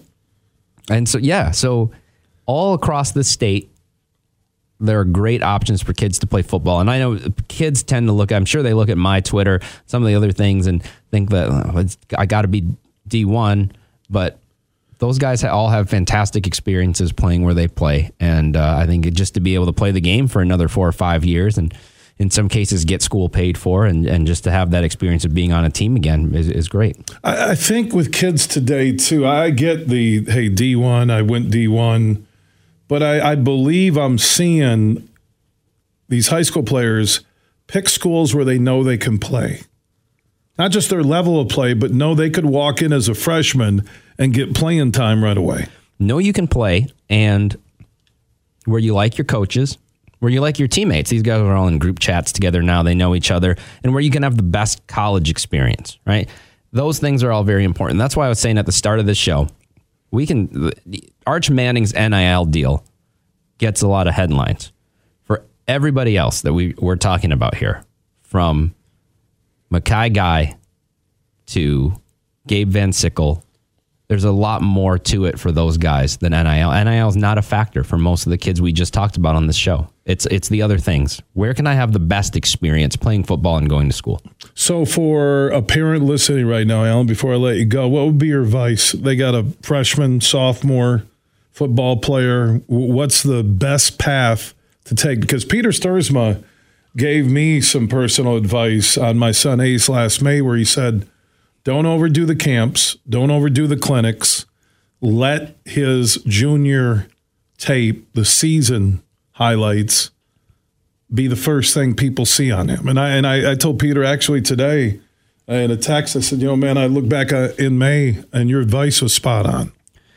Do everything you can do to be the best athlete, student, and football player you can be first, and then recruiting will follow. Don't try to get recruited don't try too hard to get recruited and overlook the things that actually get you recruited, which are being a good athlete, being good at football, and being a good student. And it's hard to do with social media. I always use the example of swimming, where when you're swimming in a race, they tell you don't look over at the other lane until you finish and then look and see where you finish. Don't you, you'll swim slower if you're always looking to the side to see what the other guy is doing. It's like that in recruiting. I think kids tend to look and say, "Well, this guy got offered. How come I didn't get offered?" or this guy did this or got this. If you try to figure out why one guy got an offer and why the next guy didn't and why this, you'll drive yourself absolutely nuts trying to make sense of it because sometimes this process doesn't make sense and it's a lot of people's opinions. So just do everything you can do to be the best that you can be. And I think recruiting will take care of itself. That doesn't mean you don't put yourself out there some, but I think uh, sometimes you can over focus on recruiting and not focus enough on the things that, that actually get you to that dotted line. Allen, uh, again, spell the last name for people who want to follow you from 24 7 Sports on Twitter. Yeah, A L L E N T R I E U. Follow me on Twitter. I have open DMs. If you uh, if you're a freshman or a sophomore and you send me your tape in the next two or three days, I probably won't look at it. But uh, after the holidays, I'll get back into cranking on on these young guys after a little break. Yeah, really good stuff today, my man. It was awesome. Uh, enjoy the holidays with the kids and the family, and tell Trimble and Baroni I said hello. Okay. I told them to listen in. I, they knew you were going to take digs at them, so I don't. Maybe they didn't turn they it on. They were planning but, on it. I know Trimble was. Yeah. I don't listen, man. I don't listen to your show. I don't agree with your opinions.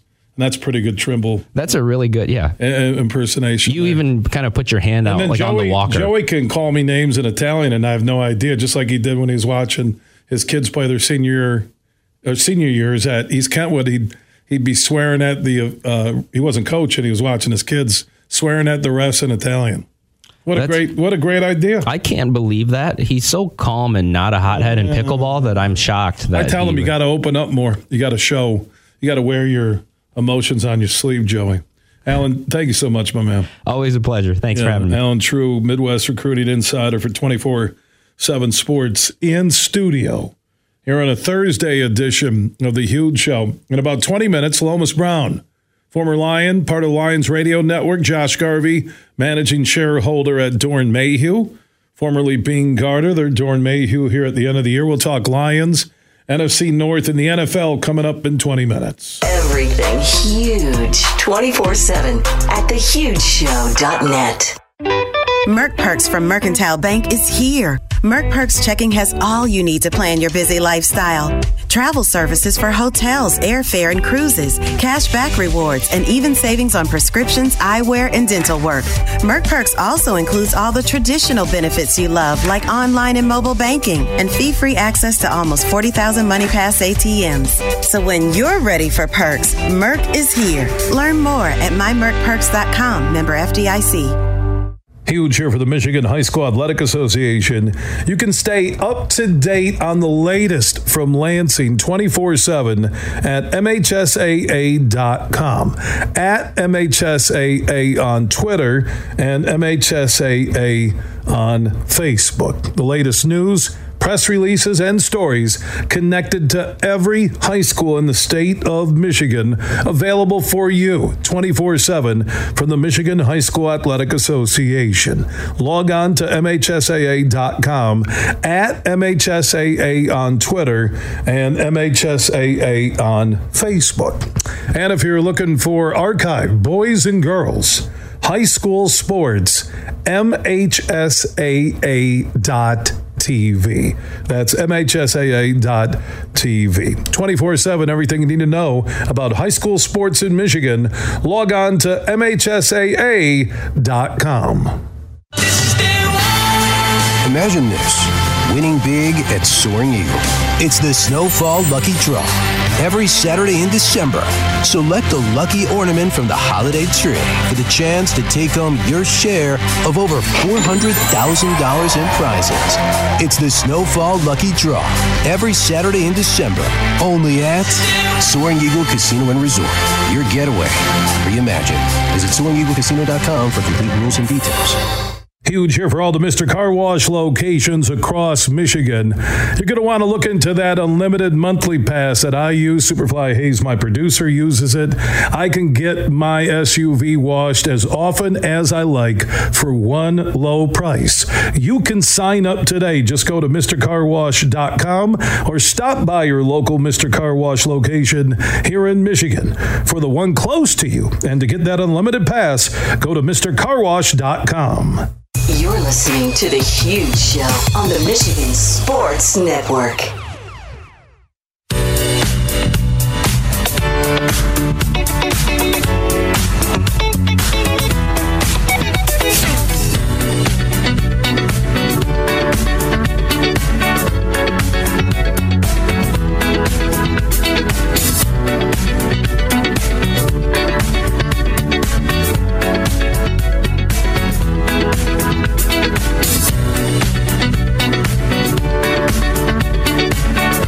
Huge Show is back live across Michigan. Superfly Hayes is our executive producer.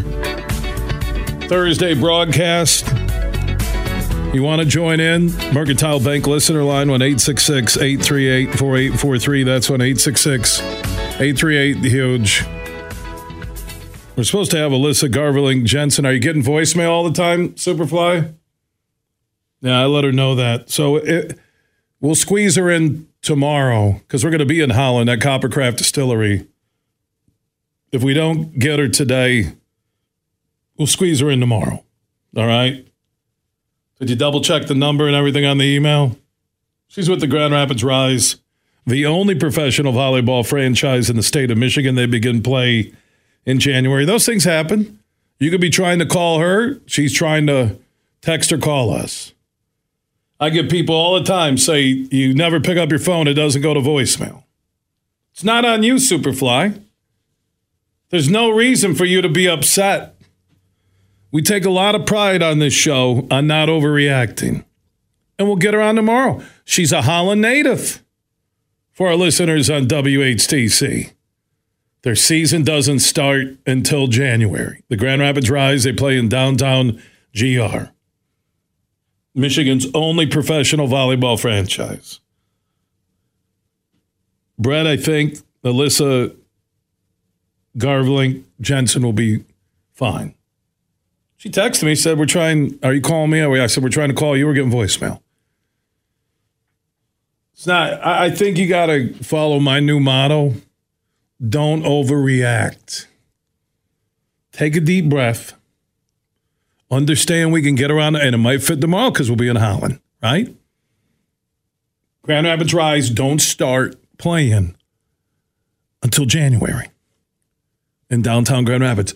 So if we get around next week, we can do a make good.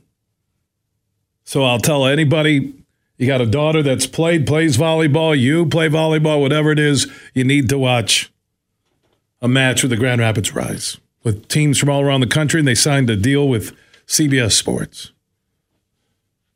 But this is a historic day for the show because you're overreacting more than I am. So we're good. Randy Cleese and the crew from the Griffins and the Grand Rapids Griffins, also sister franchise with the Grand Rapids Rise. You flying off the handle doesn't help anything, Brett. It doesn't. Learn from me. In my over 32 years of doing a talk show, rarely, and I mean rarely, have I ever just went off the deep end. She says it's not coming through on her end. Yeah. I'm not going to give her number out on air. I'm not texting to you. We don't have time right now. And we got Lomas Brown. We'll do it tomorrow or we'll do it next week. She's cool. She's not upset. She's a pro volleyball player. You got to be laid back, California cool, even though she's from the west coast of Michigan and Holland. She says, Hey, Bill, this is Lisa Jensen. Tell your producer to chill out. I'm listening online. Family loves your show out of Holland. I'm a pro volleyball player, so I learned early in my career to not overreact. We can make it up. Superfly, I'm not saying a an apology to me. It wasn't like the Grand Rapids Rise have their debut tonight. They they open up in January, okay?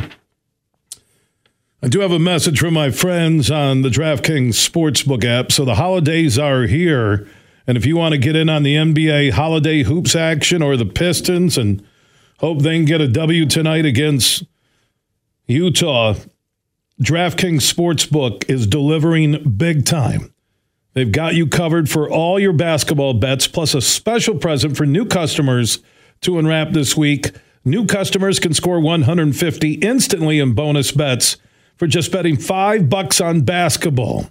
That's an instant win just for you. And you could upgrade your bet slip this NBA season with DraftKings' new and improved same game parlay anywhere feature. Now you can build same game parlays anywhere without any additional snaps or steps needed. Head to the DraftKings Sportsbook app today to experience all the new features, including live parlay leg tracking, player pages, and more. So download the DraftKings Sportsbook app now. Use code HUGE when you sign up, and new customers can get 150 instantly in bonus bets for betting just $5 on basketball. That's only on the DraftKings Sportsbook app and only when you sign up with code HUGE. The crown is yours. If you or someone you know has a gambling problem wants help, call the Michigan Department of Health and Human Services Gambling Disorder Helpline at 800-270-7117. 21 plus, Michigan only. Bonus bets expire 168 hours after issuance. Eligibility and deposit restrictions apply. Terms at sportsbook.draftkings.com slash basketball terms. Now, if you've missed any of our huge opinions today or any show, interviews, full hours, full show, all you have to do is search The Huge Show where you download podcast. Big, bad, huge.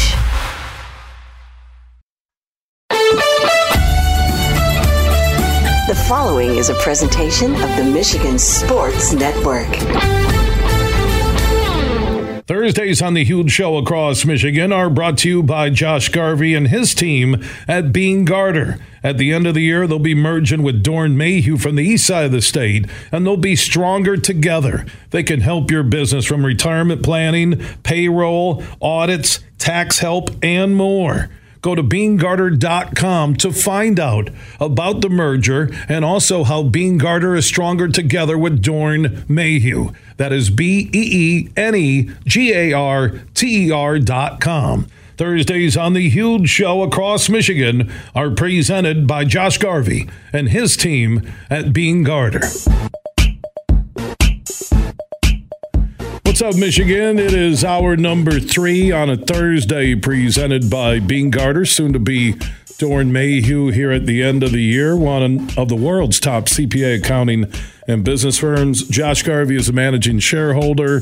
He joins us every week along with Lomas Brown, former Lion, current member of the Lions radio broadcast crew with Dan Miller and TJ Lang. And we talk Lions, the NFC North, and the rest of the NFL. And Lomas, I was there uh, last Saturday night, man. That place was rocking. I wasn't sold on the Lions offense in the first quarter, but the defense, start to finish, delivered one of their best performances of the season. Yeah, huge. I can say that probably was probably our best performance of the year, team wise. I thought we played great. Like you say, especially on the defensive side of the ball. I thought they did everything they needed to do, including pressuring Russell Wilson, sacking Russell Wilson, uh, turnovers, uh, just everything you need to do to be a championship or a winning defense. We were able to do it. Our offense did enough uh, on the offensive side to put up points. Uh, special teams was good. I, I just thought that it was a complete game plan, and especially like with the noise, the chatter that was going around, and you know, with the uneasy feeling that was going around. I thought that was a great way for those guys to answer any questions that were out there being asked. Josh, uh, your thoughts on the game? Uh, Lions played with desperation, passion energy. They knew they needed uh, to show everybody they still were that same team we watched open the year in Kansas City. What do you take from that win over the Broncos? I took uh, what a win. Uh, you had a good team there. We talked about Denver last week. They were they were on fire. They beat some good football teams. So this this was a team that had good momentum. I, I took uh, had a great game no turnovers. Gibbs and uh, how about the rookies, right? How about the rookies? Uh, LaPorta and Gibbs. I mean, these guys look like they've been in the league five years or more. And so what I took from it was was the team played complete on offense and defense from start to finish, and they dominated Denver. You know, Lomas, one thing about LaPorta and Gibbs only being rookies, and even JMO, who became wide receiver number two, at least for uh, Saturday night in that win over the Broncos, had the way he's playing right now, Gibbs, and the way he's played all year in LaPorta, they're as good as any tight end or running back in the NFL right now. Absolutely. I mean, you you're exactly right. I think scrimmage yards uh, Jahmyr Gibbs is up there in the top, you know, in the top with the the uh, guys in the league. And Sam LaPorta, oh my goodness, I think it's only um, the, you know just a one or two tight ends that are statistically uh, have better statistics than he he does. And you know, to what Josh said, the youth of these guys. That's what's so impressive to me because, like I always say, it's a learning curve in the NFL. I don't care who you are. And these guys, man, they seem to have uh, been playing at such a high level. They seem to be picking up little nuances of the game so quickly. That's what's so impressive to me about the way these guys have been performing. And the other big thing is, and people don't think this real is, you hit a rookie wall. It's a wall that you hit. I hit it. Most all rookies hit it because you haven't played this long. I haven't seen any effects from them. I, I really haven't seen any effects of these guys slowing down. Maybe it might happen. Uh, maybe they were able to push through it, but it's just been amazing to watch them operate at, like you say, such a young age. Well, maybe these these weeks when the Lions just weren't playing well, and we could really go back to you know at the the first Chicago game that these rookies had practice, a chance to not get a lot of reps. You know, even JMO really is like a rookie, if that, early in a rookie year and they have just stepped up. Uh, you look at that draft last year and how, in the end, it could have saved the season as the Lions are a win away from being NFC North champions, Josh. And uh, Gibbs with his speed, his cutback ability. I do like it when they keep him outside the tackles. I don't like him uh, between the tackles, maybe late when opposing defensive units are tired. And then LaPorta. You can see the confidence Goff throws the football when he's throwing to LaPorta the tight window. He can throw the fastball, and LaPorta is just in the right spot. And he, he, he I mean, they will thread two defenders on LaPorta, and Goff throws the ball differently to him. He really does. And LaPorta just looks like a like an NFL veteran. It's amazing to see him out there playing at the at the level he is. And and hey, how about uh, Gibbs? Or excuse me, how about um, JMO last week in the number of targets. We, we went at him and we gave him the ball. We talked about it last week where we wanted to put the ball in his hands. And uh, I, I, think uh, I think Ben heard heard us because uh, they they targeted him a lot and tried to get him the ball. So our young guys have made such a difference um, this year, and it was fun to see against Denver. Lomas, you can still see that JMO is playing like a rookie. He's raw. His routes aren't precise, but man athleticism, him, Gibbs, what they bring to the table is basically rookies. This is why the Lions are where they are. That, and when the offensive line is in front of Goff and Gibbs and JMO. Yeah, we we have to be. If I'm a opposing defensive coordinator and I'm looking at playing our offense, it, it's a nightmare. It, it really is a nightmare if you think about it. Like you said, very good offensive line that can run block and pass block. I got Amon St. Brown, the guy I could just plug anywhere, and he's automatic to get me a first down. We already talked about how the rookies are playing. You know, you could talk about some of the other guys that have had to fill in spots on that team. I'm still waiting, still waiting for them to utilize Josh Reynolds. I think he can be a big weapon for us. He's a guy that averages more per catch than any of our receivers. I think even more than J Mo. But he's a guy that we don't hardly utilize. That he's out there that we can utilize. So it's so many weapons. So my point is, like I said, if I'm facing the Detroit Lion offense you know, I'm. It's very few ways that I can see how you beat this team, and there's very few ways that I can see most defenses trying to match up with this team because of all the weapons that we have. Lomas Brown, former Lion member Lions Radio Network, joining us on a Beene Garter, soon to be Doeren Mayhew Thursday broadcast. Josh Garvey is the managing shareholder at Beene Garter. He joins us every week when we talk Lions, NFC North, and the rest of the NFL. So the Lions take care of business. Uh, put together, as Lomas said, one of their best games of the year. I will say the Vikings and Packers have been very accommodating to the Lions here over the last month, setting up a trip to Minneapolis where the Lions could win the NFC North. I think Mullens is going to be the QB. Minnesota isn't totally healthy. Their defense really has played well uh, this year, Josh. So what happens uh, Sunday, Christmas Eve in Minneapolis?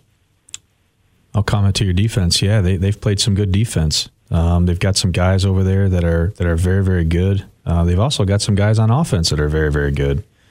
Uh, in Mullens at QB, you know you've seen him make some great throws, uh, and you've seen him make some really bad throws. Um, so I think Minnesota uh, still has some some holes there on offense. Um, the environment there, they're doing the whiteout night. I read the write up. They're going to do the whiteout night, and they're trying to pump that up over in Minnesota, trying to get the crowd involved. But I think Detroit is going to go in there and continue that momentum from last week. Our guys look healthy. Our offense and defense looks balanced. Uh, I think they're going to go into Minnesota and get the win. I do think it'll be close, but I do think that they can go in there and get it done. You know, Lomas, the one thing, if you're the Vikings, even with a month where you're saying if we had Cousins, we might be playing the Lions to win the NFC North on the other end on Sunday – uh, but they do have the Lions twice on the schedule. They get the Packers at home. Uh, they're thinking win three in a row, and the Vikings can go to the playoffs. You know they're thinking that way. Not only can they go to the playoffs, but they could spoil Detroit dreams. They're on the way to going to the playoffs. So you're right. They're absolutely thinking that way. That's the way we used to think. So Detroit has a target on this back. And like I say, we have to play on our foes two out of these last three weeks. So it's going to be a challenge, but I just think this Lion team, they seem to have stepped up to all the challenges this year. They really have been. Um, and they stepped up when things, a lot of things have, have been on the line. It's a lot on the line, I think, this weekend. I don't think you want to wait and you know, say lose to Minnesota, then have to beat them the last game of the season. You don't want to have to go that route. I think these guys are hungry. I think Dan's going to have them ready, and I think it's going to be a tough game. And I do think Minnesota's going to come out with some different things. I wouldn't be shocked to see Joshua Dobbs in some packages because they know how how, how tough of a time we have with mobile quarterbacks. So I wouldn't be shocked if he gets some playing time. Um, I think they're going to do everything they can to try to beat us at home. Um, but I do think the Lions will prevail in the end. Josh, uh, what's your gut on this Minnesota game? Uh, Vikings are going to treat it like it's the end of the season. They're probably going to try and bring that same energy in Minneapolis that the Lions fans had, the team uh, I, I really believe this game and the following week at Dallas will tell me if the Lions are primed to make a playoff run. I still like the Lions because of a lack of offense on the Vikings side, uh, but the concern is real. The concern is real. Vikings have some guys that can make plays. Justin Jefferson, Josh Metellus on the defensive side. They've got a good running back. I, I do think it's going to be a very tight game. The, the line says three, three and a half. Um, I, I think that this could be a really close game.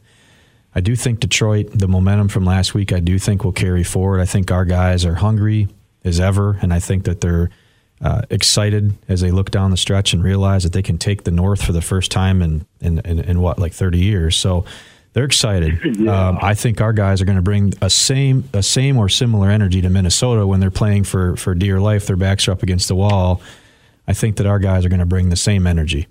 And Lomas, uh, what do you feel about uh, the game on Sunday with the Vikings?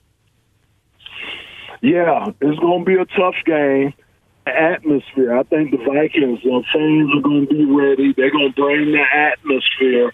I think, like he, uh, Josh said, they they got a nice. Their their offensive line is starting to play very good. I like this uh, running back. Uh, God, I'm drawing a blank on his name, but uh, been watching him on film, and he he looks really good back there. Again, I think they're gonna have a couple of packages with Joshua Dobbs in there, or or if Mullens struggle, I don't think they'll be hesitant to put Josh Dobbs in there again because of some of the problems we've had with mobile quarterbacks.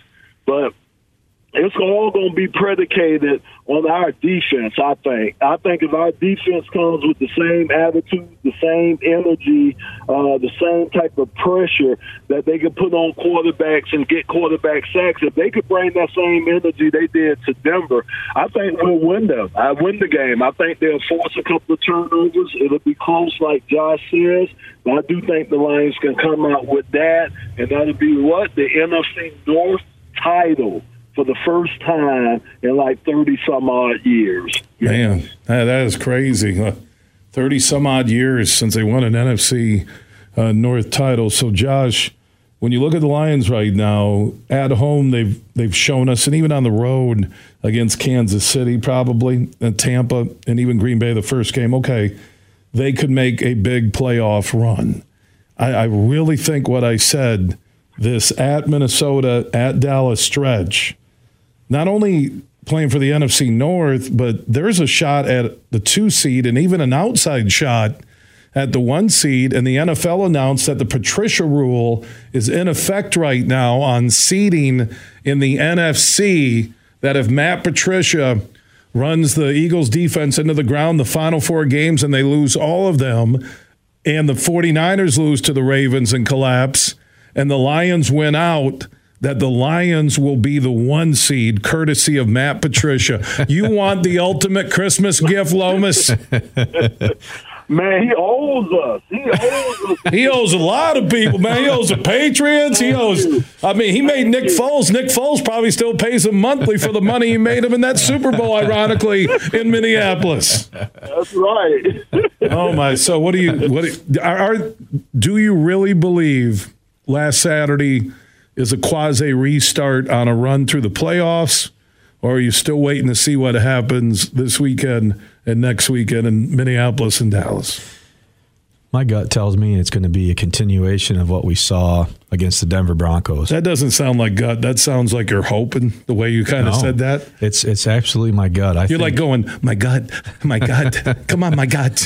Come on. no, I don't have to question my gut. Because ever, our guts so. as Lions fans have been very instrumental throughout three decades of not winning the North because we've barfed watching some of these games or we've partied so much when they've won that we wake up the next morning not feeling well. so a gut vibe is very important, Josh. So you, well, you, you, think they, they are ready now? This is a restart. They've had their wall month, whatever you want to call it.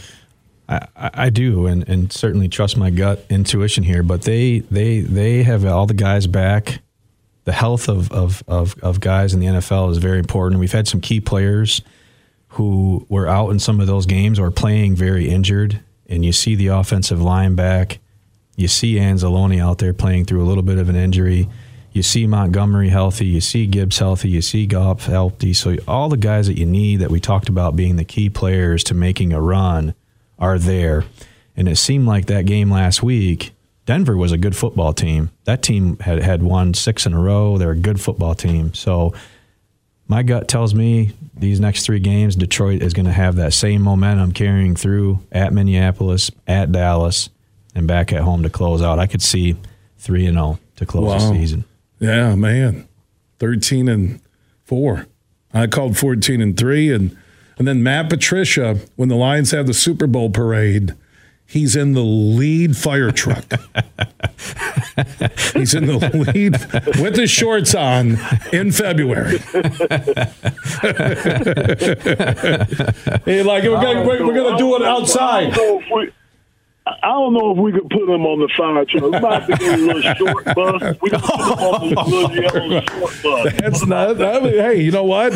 However, has to get up and down Woodward, we'll work with uh, Patricia. I, I don't know how this guy Lomas. I'm not gonna. I know it's a holidays, and I gotta love everybody, but how Matt Patricia finds his way back into coordinator roles. He did it with Belichick. Right. It was horrible. The Eagles here. Right. I, I, I. He well, he must be a good interview because he got the Lions job, right? Hey man, he's a talker now. I'm telling you, if you ever spent time around him outside of the, you know, I mean, you will be impressed with the guy. Every time I talked with him outside of football, it was great. It was great talking to him. I don't know what happens when he walks in the locker room. Just everything changes. But I know outside the locker room, never had a problem I never had a bad conversation with the guy. So maybe he just flips his demeanor when he goes inside the locker room. But oh my goodness. Yeah, I, I had that. I had those issues probably sixteen to thirty, where I talked to a woman and she sounded like the greatest woman on earth. And then I went out on a date and I kept my car running. So I just, uh, again, you know, I, I, think once you get a resume in the NFL as a coordinator or a head coach, you get a second or third chance. I really think Lomas, that's that's what's happened with Patricia. Well, we've always seen that, Hugh. Just nothing different about the right. NFL. They recycle coaches. Mm. They, they would do that in a heartbeat. So you're right. Yeah, I think Harbaugh, if, if offered, Josh, uh, I know you're a Michigan football fan. I think if offered, Harbaugh is going to take that Chargers job. And there's talk today from Bleacher Report that there's interest on the Charger side.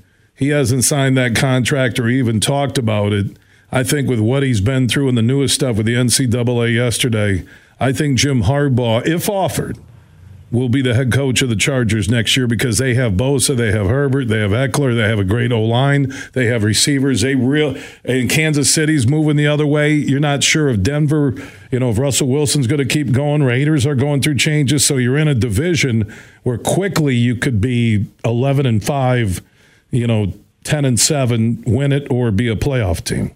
Can't say I disagree. And, and Jim would be stepping into a very comfortable quarterback position there with, with Herbert and a winning football team, a playoff team a year ago. I can't say I disagree. Sad to say, I, I don't want him to leave Michigan football, but I, I, I can't say I disagree.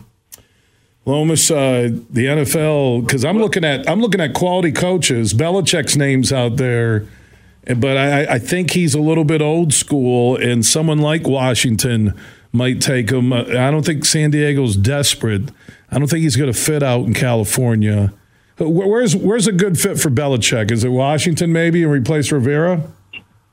Yeah, I would love that. I would yeah. love that for him. Like I heard someone say, he's more of a you know that that division type of guy going up against the Giants and right. Philly and those guys. So I think that would be a great, great fit for him. And the other thing, I'll go back to the Jim Harbaugh thing. I think maybe the good thing, Josh, is maybe y'all found your next head coach I mean, I thought the intern coach Sherrone, I, I, I mean, I thought he did a yeah. great job. Agree. You know, filling in. So maybe, maybe you guys have the next coach if Harbaugh moves on. No, he already showed it with the three games to end it at Penn State, at Maryland, Ohio State. I think Sherrone Moore is a built-in coach where even if Harbaugh leaves, even if a JJ McCarthy would stay. They know they watched what Moore did in a real heated three game stretch on and off the field. He really showed himself there. He uh, he coached well. He was passionate in those interviews. You could see his love for those guys on the Michigan team. He was so passionate. Um, he he was he he did an amazing job. He really did down the stretch uh, against those three teams, especially Ohio State at home. He did a fantastic job. So you're right, Lomas. I, I think we have a built-in amazing candidate right there. You're right. I agree. Boy, you you guys just are you guys are a match made in heaven. You just agree with each other. You're right, Josh. I never hear Lomas say, You're right, Bill. I never hear Josh say, You're right, Bill. I never hear Superfly say, You're right, Bill. Matter of fact, I might, I might, between my kids, my family, my 32 plus years doing a talk show, how many times have I heard, You're right, Bill? Sorry about that. Thank you. I, I don't, I, I don't take it personal. Wait, you're right. You're right, Bill. No, I, I- care who signs the checks that they, they got the right number. That's what I care about. All right, so Lomas, uh, you're there with Dan and TJ and around the Lions. Is this a team? Because again, there's mathematical possibilities where they could get the one seed. I still think it's going to be the Niners, but the two seed isn't crazy. If they beat Minnesota and go in at Dallas, are they primed? Are they healthy enough for a deep playoff run? Oh yeah, I think so. I, I think they are. Uh, we're a young team, uh, so again, I don't think getting tired will be a problem uh, like some of the older teams have faced. Uh, I think we're built for the playoffs, meaning with our offensive line and our run game, we're built to go on the road. We're built for bad weather. Um, you know, we are. I think. I think the key is going to be our quarterback. To be honest with you, Jared Goff, how he plays. You know, down the stretch. I think we have everything else. I think we're a team that if we got into a shootout, we could get ahead enough. Even if our defense struggles, I think we should be able to put up points the rest of this year. So, like I say, we're built for the playoffs. We're built for the road. So, yes, we can make a run in the playoffs, Bill. And with a win. You're right, Ben. Yeah.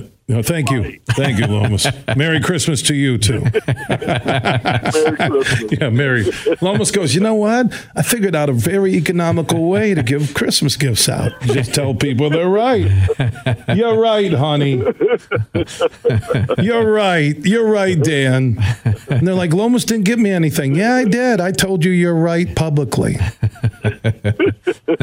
so, with a win Sunday, they win the NFC North and they get that home playoff game, which would be the first in Ford Field history. And there still is that that opportunity for a Stafford versus the Lions playoff game in Detroit, which I was trying to think, you know, there's been the Avs, Wings, there's been Tigers, some, you know, like World Series things. Uh, if Stafford is on the other side coming down the tunnel in Detroit, I'm not saying that the franchises have ever played. And there's been old school bad boys, new school bad boys, right, with Shaq, Kobe, and the Lakers. But just the storyline on that, Lomas, might be the biggest game ever for the Lions. And I'm talking hype. You know what? One word, it would be epic. Yes. It would be epic. Yes, it would. Man, that would be on the TV. The the uh, stations would eat that up. The storylines, just oh my gosh, man. Either way, either way it goes, the storylines that can be written behind that, it would be epic, and it would be well deserved for D- Detroit. The long suffering we done, that would be well deserved for us to go in there and play against Stafford and beat Matthew Stafford. Wow. Josh, could you imagine if Stafford came to Detroit in the first playoff game ever and beat Goff and the Lions? That would be a punch right in the gut. I mean, wow. that would be. And for Goff to get beat by Stafford at home, I, I really wonder how Goff would handle this, right? Rams fan, Rams fans are feeling this a little bit too. Let's put the shoe on their foot. Yeah, but I think they're kind of on the downside. That This could be the final year for McVay and Stafford. Could be, but they liked Goff. Goff took them to a Super Bowl, right? So I think uh, I think they're feeling a little bit of that. But you're right. They they they have a resurgence to them, and Stafford rolling down with uh, you know his wife all over uh, the social networks a week before would just really set the game up to be epic, as Lomas Brown just said. Without question. I, I, I'm I'm really. I, although there's a part of me I'd rather have Minnesota again eh, with no quarterback. To be honest, I, I get the epic matchup, yeah. but I want a game they can win with you. Where I'm then, with you. then you hope okay your hope was that you wanted the eagles to win that and have the Cowboys be a road team. But then I watched the way they played at Buffalo, the way they played at Philly, and the way they played at San Francisco. And it's amazing how different they look home and away. And it's kind of like the Lions a little yeah. bit that scares me when you look at Chicago, when you look at Baltimore, right? You know, I, the more home games you can get. So I'm, I'm hoping you get that upset where the Lions might get two playoff games at home and then have to go to San Francisco for the NFC Championship. God, it's awesome just to talk wow. about that, isn't it? I, I know that is awesome, and you're right. That would be the perfect scenario. Oh, and, and I totally agree with you on the Minnesota thing. That's three, three I times. would rather face them than to face Matthew. Oh yeah. my God, I gotta, I gotta do some karaoke tonight. Holiday karaoke once twice, three times from Lomas. Lomas, stop giving him this, will you? I got to get the karaoke bar after the show tonight. What do you want to do? Can you do? Uh, can I do the Commodores uh, once, twice, three times a uh, lady? But I'm going to use Lomas instead of lady. All right, Lomas. Oh my God, Lomas, you got to stop. You're pumping and, his head up. Enjoy the trip to Minneapolis, okay? I am, John. I will, guys. Right. Merry Christmas, Lomas. Merry Christmas, my man. And that's uh, okay. Okay, well, I said Merry Christmas. I think he hung up. He hung up on you. Well, he, he hung up on me. He told you you were right three times. Three that times and hung up and said, "My life's over." I mean, I, my my my broadcasting career is done. I just told huge three times in five minutes. That's all you got. He's probably saying that guy's a needy sob. all right, Josh. Uh, Merry Christmas to you. Merry Christmas oh, to you. Thank you. He didn't hit a dial tone. No, wait a minute. You're in studio. I can't. I can't. Yeah, enjoy it. Good stuff as always, and. Uh, we'll talk next week, maybe as the Lions as NFC North champs are ready for that first ever home playoff game at Ford Field. I love the sounds of that. All Thank right, you. Josh Garvey, he is the managing shareholder for Beene Garter, soon to be Doeren Mayhew officially. You'll see the Doeren Mayhew new sign right there on the S curve when you're traveling through Grand Rapids. One of the world's top CPA accounting and business firms. Their worldwide headquarters is in Troy on the east side of Detroit. From Grand Rapids to Detroit, this show is huge. It's time to go in the huddle. One, two, three, top flight! It's a new day to celebrate and be free. It's a new day full of action and excitement because it's a new day for winning only at Soaring Eagle Casino and Resort. It's a new day. Visit SoaringEagleCasino.com. The bowl season has officially begun in college football with seven games this past weekend and four games throughout this week. It all feels a little empty, though, doesn't it? With the NFL, NHL, NBA, and college hoops in full swing, it feels as if we're all just waiting for the college football playoff to begin. This perhaps may be another real positive in the expanded playoff field. We could jump from conference championship games directly into the postseason, and that should help keep the energy and the buzz around the sport alive during this always incredible awkward time between the conclusion of the regular season and the beginning of the New Year Six. Hopefully, by then, we're still focused on more of the on the field action than off the field because the transfer portal has gone absolutely insane, and I think we all just want to see the games being played. Huge here for my friends from Coppercraft Distillery. Now they're a Michigan based company, and they have a message for anybody 21 and up. You're going to want to get hooked up with this Honolulu Blue, a premium can cocktail. Vodka, blue raspberry lemonade, this special limited edition canned cocktail is available at local stores, pubs, and restaurants. And when you're cheering on our favorite pro football team, TDs, tailgates, and more, make sure you grab a Honolulu Blue from Coppercraft Distillery. Welcome to the Dru World Order. Dru Hill, Friday, January 26th at Soaring Eagle Casino. There's a party on this hill same show, the soulful bad boy R&B, Ginuwine. Ride the pony for a two-stepping good time. Tickets start at $45 and are on sale now at the box office or online at etix.com. Ginuwine. Dru Hill, Friday, January 26th at Soaring Eagle Casino. Salt and pepper, Tom and Jerry, rhythm and blues. Some things just always go together, like driving and seatbelts. The Michigan Association of Chiefs of Police knows that seatbelts save lives. We know how easy it is to buckle up every single time. We know how important seatbelts are for everyone because we see what happens when people don't wear seatbelts. Driving and seatbelts. You just can't have one without the other. Where are you watching the Michigan Alabama game on New Year's Day?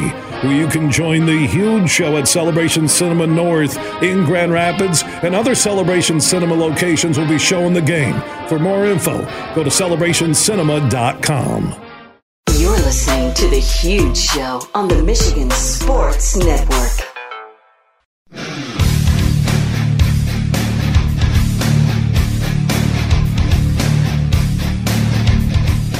We are back in the huge show across Michigan. Thursday broadcast presented by Josh Garvey and his team at Beene Garter, soon to be Doeren Mayhew at the end of the month.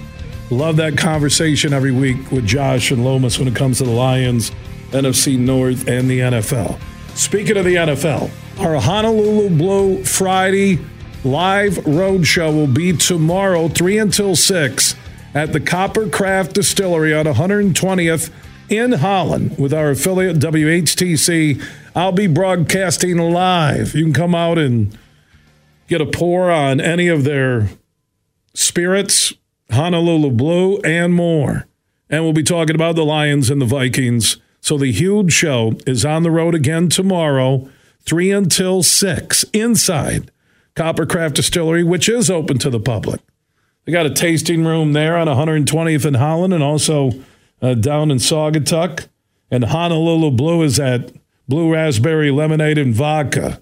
The Honolulu Blue and Silver can. It's available now. You can look for it in Meijer stores right there, center aisle, backed by the Spirits. And then Coppercraft has so much more beyond Honolulu Blue, and we'll talk about that.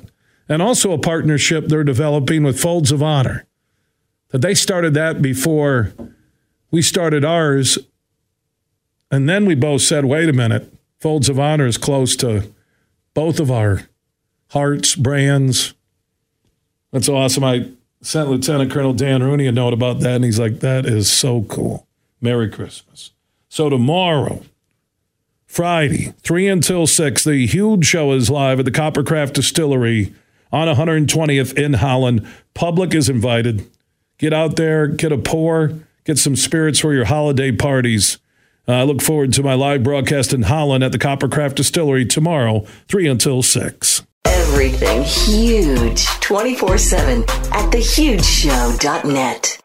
Hi, I'm Casey. I don't just work at Meijer, I shop there. Get a $15 coupon like I did when you spend $150 or more this week in store. Print it at checkout, start redeeming next week, and get Meijer spiral sliced ham for 80 cents per pound with mPerks. Discount automatically applied when you enter your mPerks ID. Limit 4. Plus potatoes, green beans, rolls, and more. Then save even more with mPerks with a dollar off per gallon of gas. Get the same low prices, big deals, and great quality in store and online at Meijer. Exclusions apply. See all deals in the Meijer app.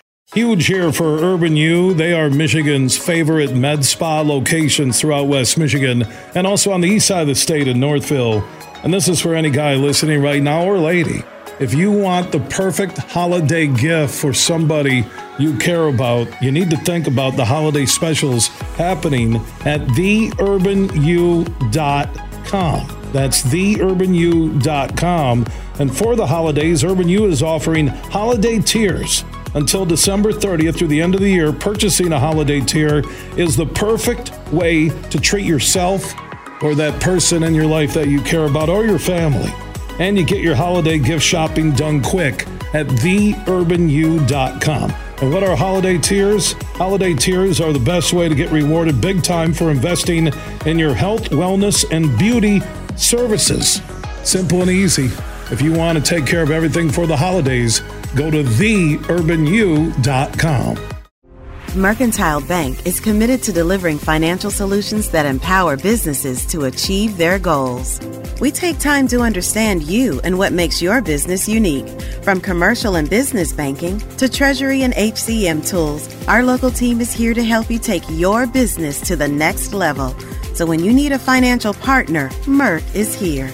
To learn more, visit us online at mercbank.com slash business. Member FDIC Equal Housing Lender. Bill Simonson here for my good friend Josh Garvey. Now, he is a managing shareholder at Beene Garter, soon to be Doeren Mayhew at the end of the year. And with the merger, there is growth and a chance for you to fill an executive or other high level finance related roles, either at Beene Garter here in downtown Grand Rapids or over at the Doeren Mayhew World Headquarters in Troy or at any of their offices across the country and around the world. They have a national specialized talent pool with ideal candidates for long term placement, ongoing support for post placement success. So if you're looking for that next chapter in your professional career, talk to Josh Garvey and the team at Beene Garter. Easiest way, you can call Beene Garter, ask for Josh Garvey, or go to their website, B E N E G A R T R dot com, or look for Beene Garter, soon to be Doeren Mayhew, on Facebook and on Twitter. You're listening to The Huge Show on the Michigan Sports Network.